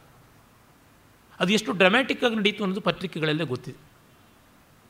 ತುಂಬ ತುಂಬ ಹೆಗ್ಗಮಗ್ಗ ಆಗಿರುವಂಥ ಒಂದು ತೀರ್ಮಾನಗಳನ್ನು ಬುಷ್ ತೆಗೆದುಕೊಂಡಾಗ ಕೂಡ ಇಡೀ ಅಮೇರಿಕೆ ಒಂದಾಯಿತು. ಟ್ವಿನ್ ಟವರ್ ಪತನ ಆದ ಸಂದರ್ಭದಲ್ಲಿ. ಯಾವ ಹಂತದಲ್ಲೂ ಅಷ್ಟೇ ಅವರು ರಾಷ್ಟ್ರಹಿತ ಅಂತಂದರೆ ಎಲ್ಲ ಭಿನ್ನಾಭಿಪ್ರಾಯಗಳನ್ನು ಮರೆತು ಒಟ್ಟಾಗ್ತಾರೆ. ಇದು ಬುದ್ಧ ಹೇಳಿದಂಥದ್ದು. ಆ ಕ್ಷಾತ್ರವನ್ನು ಬುದ್ಧ ಬೋಧಿಸಿದ್ದು ನಿರಂತರ ಆಯುಧ ಜೀವಿಗಳಾಗಿರಬೇಕು ಅನ್ನುವಂಥದ್ದನ್ನು ಅವನು ಹೇಳಿಯೇ ಇದ್ದಾನೆ. ಕ್ಷಾತ್ರಕ್ಕೆ ಅದು ಬೇಕು ಅಂದಿದ್ದಾನೆ. ಬುದ್ಧ ಶ್ರಾಮಣ್ಯವನ್ನು ಹೇಳಿದ್ದು ಯಾರಿಗೆ? ಅದು ಬೇರೆಯೇ ಆದದ್ದು. ಅಷ್ಟು ಮಾತ್ರವಲ್ಲ, ಅಲ್ಲಿ ವಿನಯ ಪಿಟಕದಲ್ಲಿ ಸ್ಪಷ್ಟವಾಗಿ ಬರ್ತದೆ ಭಿಕ್ಷುಗಳಿಗೂ ಕೂಡ ಯುದ್ಧತಂತ್ರ ಚೆನ್ನಾಗಿ ತಿಳಿದಿರಬೇಕು, ಆತ್ಮರಕ್ಷಣೆ ತಿಳಿದಿರಬೇಕು ಅಂತ. ನಮ್ಮ ದೇಶದಿಂದ ಬೌದ್ಧ ಮತ ಬೇರೆ ಬೇರೆ ಕಡೆಗೆ ಹೋಯ್ತಲ್ಲ. ಚೀನಾ ಮೊದಲಾದ ದೇಶಗಳಿಗೆ. ಅಲ್ಲಿ ಎಷ್ಟು ಚೆನ್ನಾಗಿ ಅವರು ಮಾರ್ಷಲ್ ಆರ್ಟ್ಸನ್ನು ಬೆಳೆಸ್ಕೊಂಡ್ರು. ಅದನ್ನು ಮರ್ತೇ ಬಿಟ್ರಲ್ಲ. ಇಂಥ ಅನರ್ಥ ಆಯಿತು. ಒಬ್ಬ ಸನ್ಯಾಸಿಗೆ ಬೇಕಿತ್ತು. ನಾಲಂದ ವಿಶ್ವವಿದ್ಯಾಲಯದಲ್ಲಿ ಕ್ರಿಸ್ತಶಕ ಏಳನೇ ಶತಮಾನದ ಹೊತ್ತಿಗೆ ಕಂಪಲ್ಸರಿ ಸಬ್ಜೆಕ್ಟ್ಗಳಲ್ಲಿ ಒಂದು ಆಯುರ್ವೇದ ಮತ್ತೊಂದು ಮಾರ್ಷಲ್ ಆರ್ಟ್ ಆಗಿತ್ತು. ಇವನಿಗೆ ಅದು ಗೊತ್ತಾಗಲಿಲ್ವೇ ಅಶೋಕನಿಗೆ? ಅಂತಂದರೆ ಆ ಹೊತ್ತಿಗೆ ಬೌದ್ಧದ ಪತನ ಆರಂಭ ಆಗಿತ್ತು ಅನ್ನೋದು ಗೊತ್ತಾಗುತ್ತದೆ. ಮತ್ತು ಅಶೋಕ ತನ್ನ ಮಟ್ಟಿಗೆ ತಾನು ದುಃಖ, ಪಶ್ಚಾತ್ತಾಪ ಪಟ್ಟ. ಅದನ್ನು ರಾಷ್ಟ್ರದ ಕ್ಷಾತ್ರ ನೀತಿಯ ಮೇಲೆ ಹೇರಿದ್ನಲ್ಲ, ಅದು ತುಂಬ ದೊಡ್ಡ ಅನರ್ಥ. ವ್ಯಕ್ತಿಯಾಗಿ ಅವನು ದೊಡ್ಡವನಿರ್ಬೋದು ಆದರೆ ಸಮಷ್ಟಿ ಹಿತದಲ್ಲಿ ದೌರ್ಬಲ್ಯ ಕಾಡುತ್ತದೆ. ಮತ್ತೆ ಗ್ರೀಕರು ಚಿಗಿತ್ಕೊಳ್ತಾರೆ. ಸತ್ರಪರ ಆಳ್ವಿಕೆ ಮೊದಲಾಗುತ್ತದೆ. ಎಲ್ಲಿವರೆಗೂ ಅಂದರೆ ಅವರು ಉಜ್ಜಯಿನಿವರೆಗೂ ಬರುವಂತೆ ಆಗ್ಬಿಡುತ್ತೆ, ಮಧ್ಯ ಭಾರತದವರೆಗೂ ಬರುವ ಥರ ಆಗಿಬಿಡುತ್ತೆ. ಪುಣ್ಯವಶಾತ್, ಸನಾತನ ಧರ್ಮದ ಸಾಮಾಜಿಕವಾದ, ಸಾಂಸ್ಕೃತಿಕವಾದ, ಆಧ್ಯಾತ್ಮಿಕವಾದ ಸಂರಚನೆ ತುಂಬ ಬಲಿಷ್ಠವಾದದ್ದು, ಆ ಗ್ರೀಕರನ್ನೆಲ್ಲ ಸನಾತನ ಧರ್ಮ ಜೀರ್ಣ ಮಾಡಿಕೊಂಡು ಬಿಡ್ತು ಅವರು ಸನಾತನ ಧರ್ಮೀಯರಿಗಿಂತ ಸನಾತನ ಧರ್ಮೀಯರು ಎನ್ನುವಂತೆ ಸಂಸ್ಕೃತವನ್ನು ಕಲಿತ್ಕೊಂಡ್ರು, ವೇದೇತಿಹಾಸಗಳನ್ನೆಲ್ಲ ಅಭ್ಯಾಸ ಮಾಡಿಕೊಂಡ್ರು, ಇಲ್ಲಿ ಸಾಂಸ್ಕೃತಿಕ ಜಗತ್ತಿನ ಜೊತೆಗೆ ಒಂದಾಗೋದಕ್ಕೆ ಆರಂಭ ಮಾಡಿದ್ರು. ಅಲ್ಪ ಸ್ವಲ್ಪ ಇದ್ದಂಥ ಘರ್ಷಣೆಗಳನ್ನು ನಿರ್ಮೂಲನೆ ಮಾಡುವುದಕ್ಕೆ ಮುಂದೆ ಚಂದ್ರಗುಪ್ತಾದಿಗಳೆಲ್ಲ ಬಂದರು. ಅಂದರೆ ಗುಪ್ತ ವಂಶೀಯರೆಲ್ಲ ಬಂದರು, ವಿಕ್ರಮಾದಿತ್ಯ ಬಂದ ಅಂತ ಗೊತ್ತಾಗುತ್ತದೆ. ಇರಲಿ, ಅಶೋಕ ತಾನು ಒಬ್ಬ ಒಳ್ಳೆಯವನಾಗೋದಕ್ಕೆ ಮಾಡಿದ್ದು ನೋಡಿದಾಗ ನನಗೆ ಮತ್ತೆ ಮಹಾತ್ಮ ಗಾಂಧಿಯ ಅಹಿಂಸೆಯೇ ಜ್ಞಾಪಕ ಬರುತ್ತೆ. ಆ ವಿಷಯಗಳನ್ನು ನಾಳೆ ಸಾಕಷ್ಟು ಕೂಲಂಕಷವಾಗಿ ನೋಡೋಣ. ನಮಸ್ಕಾರ.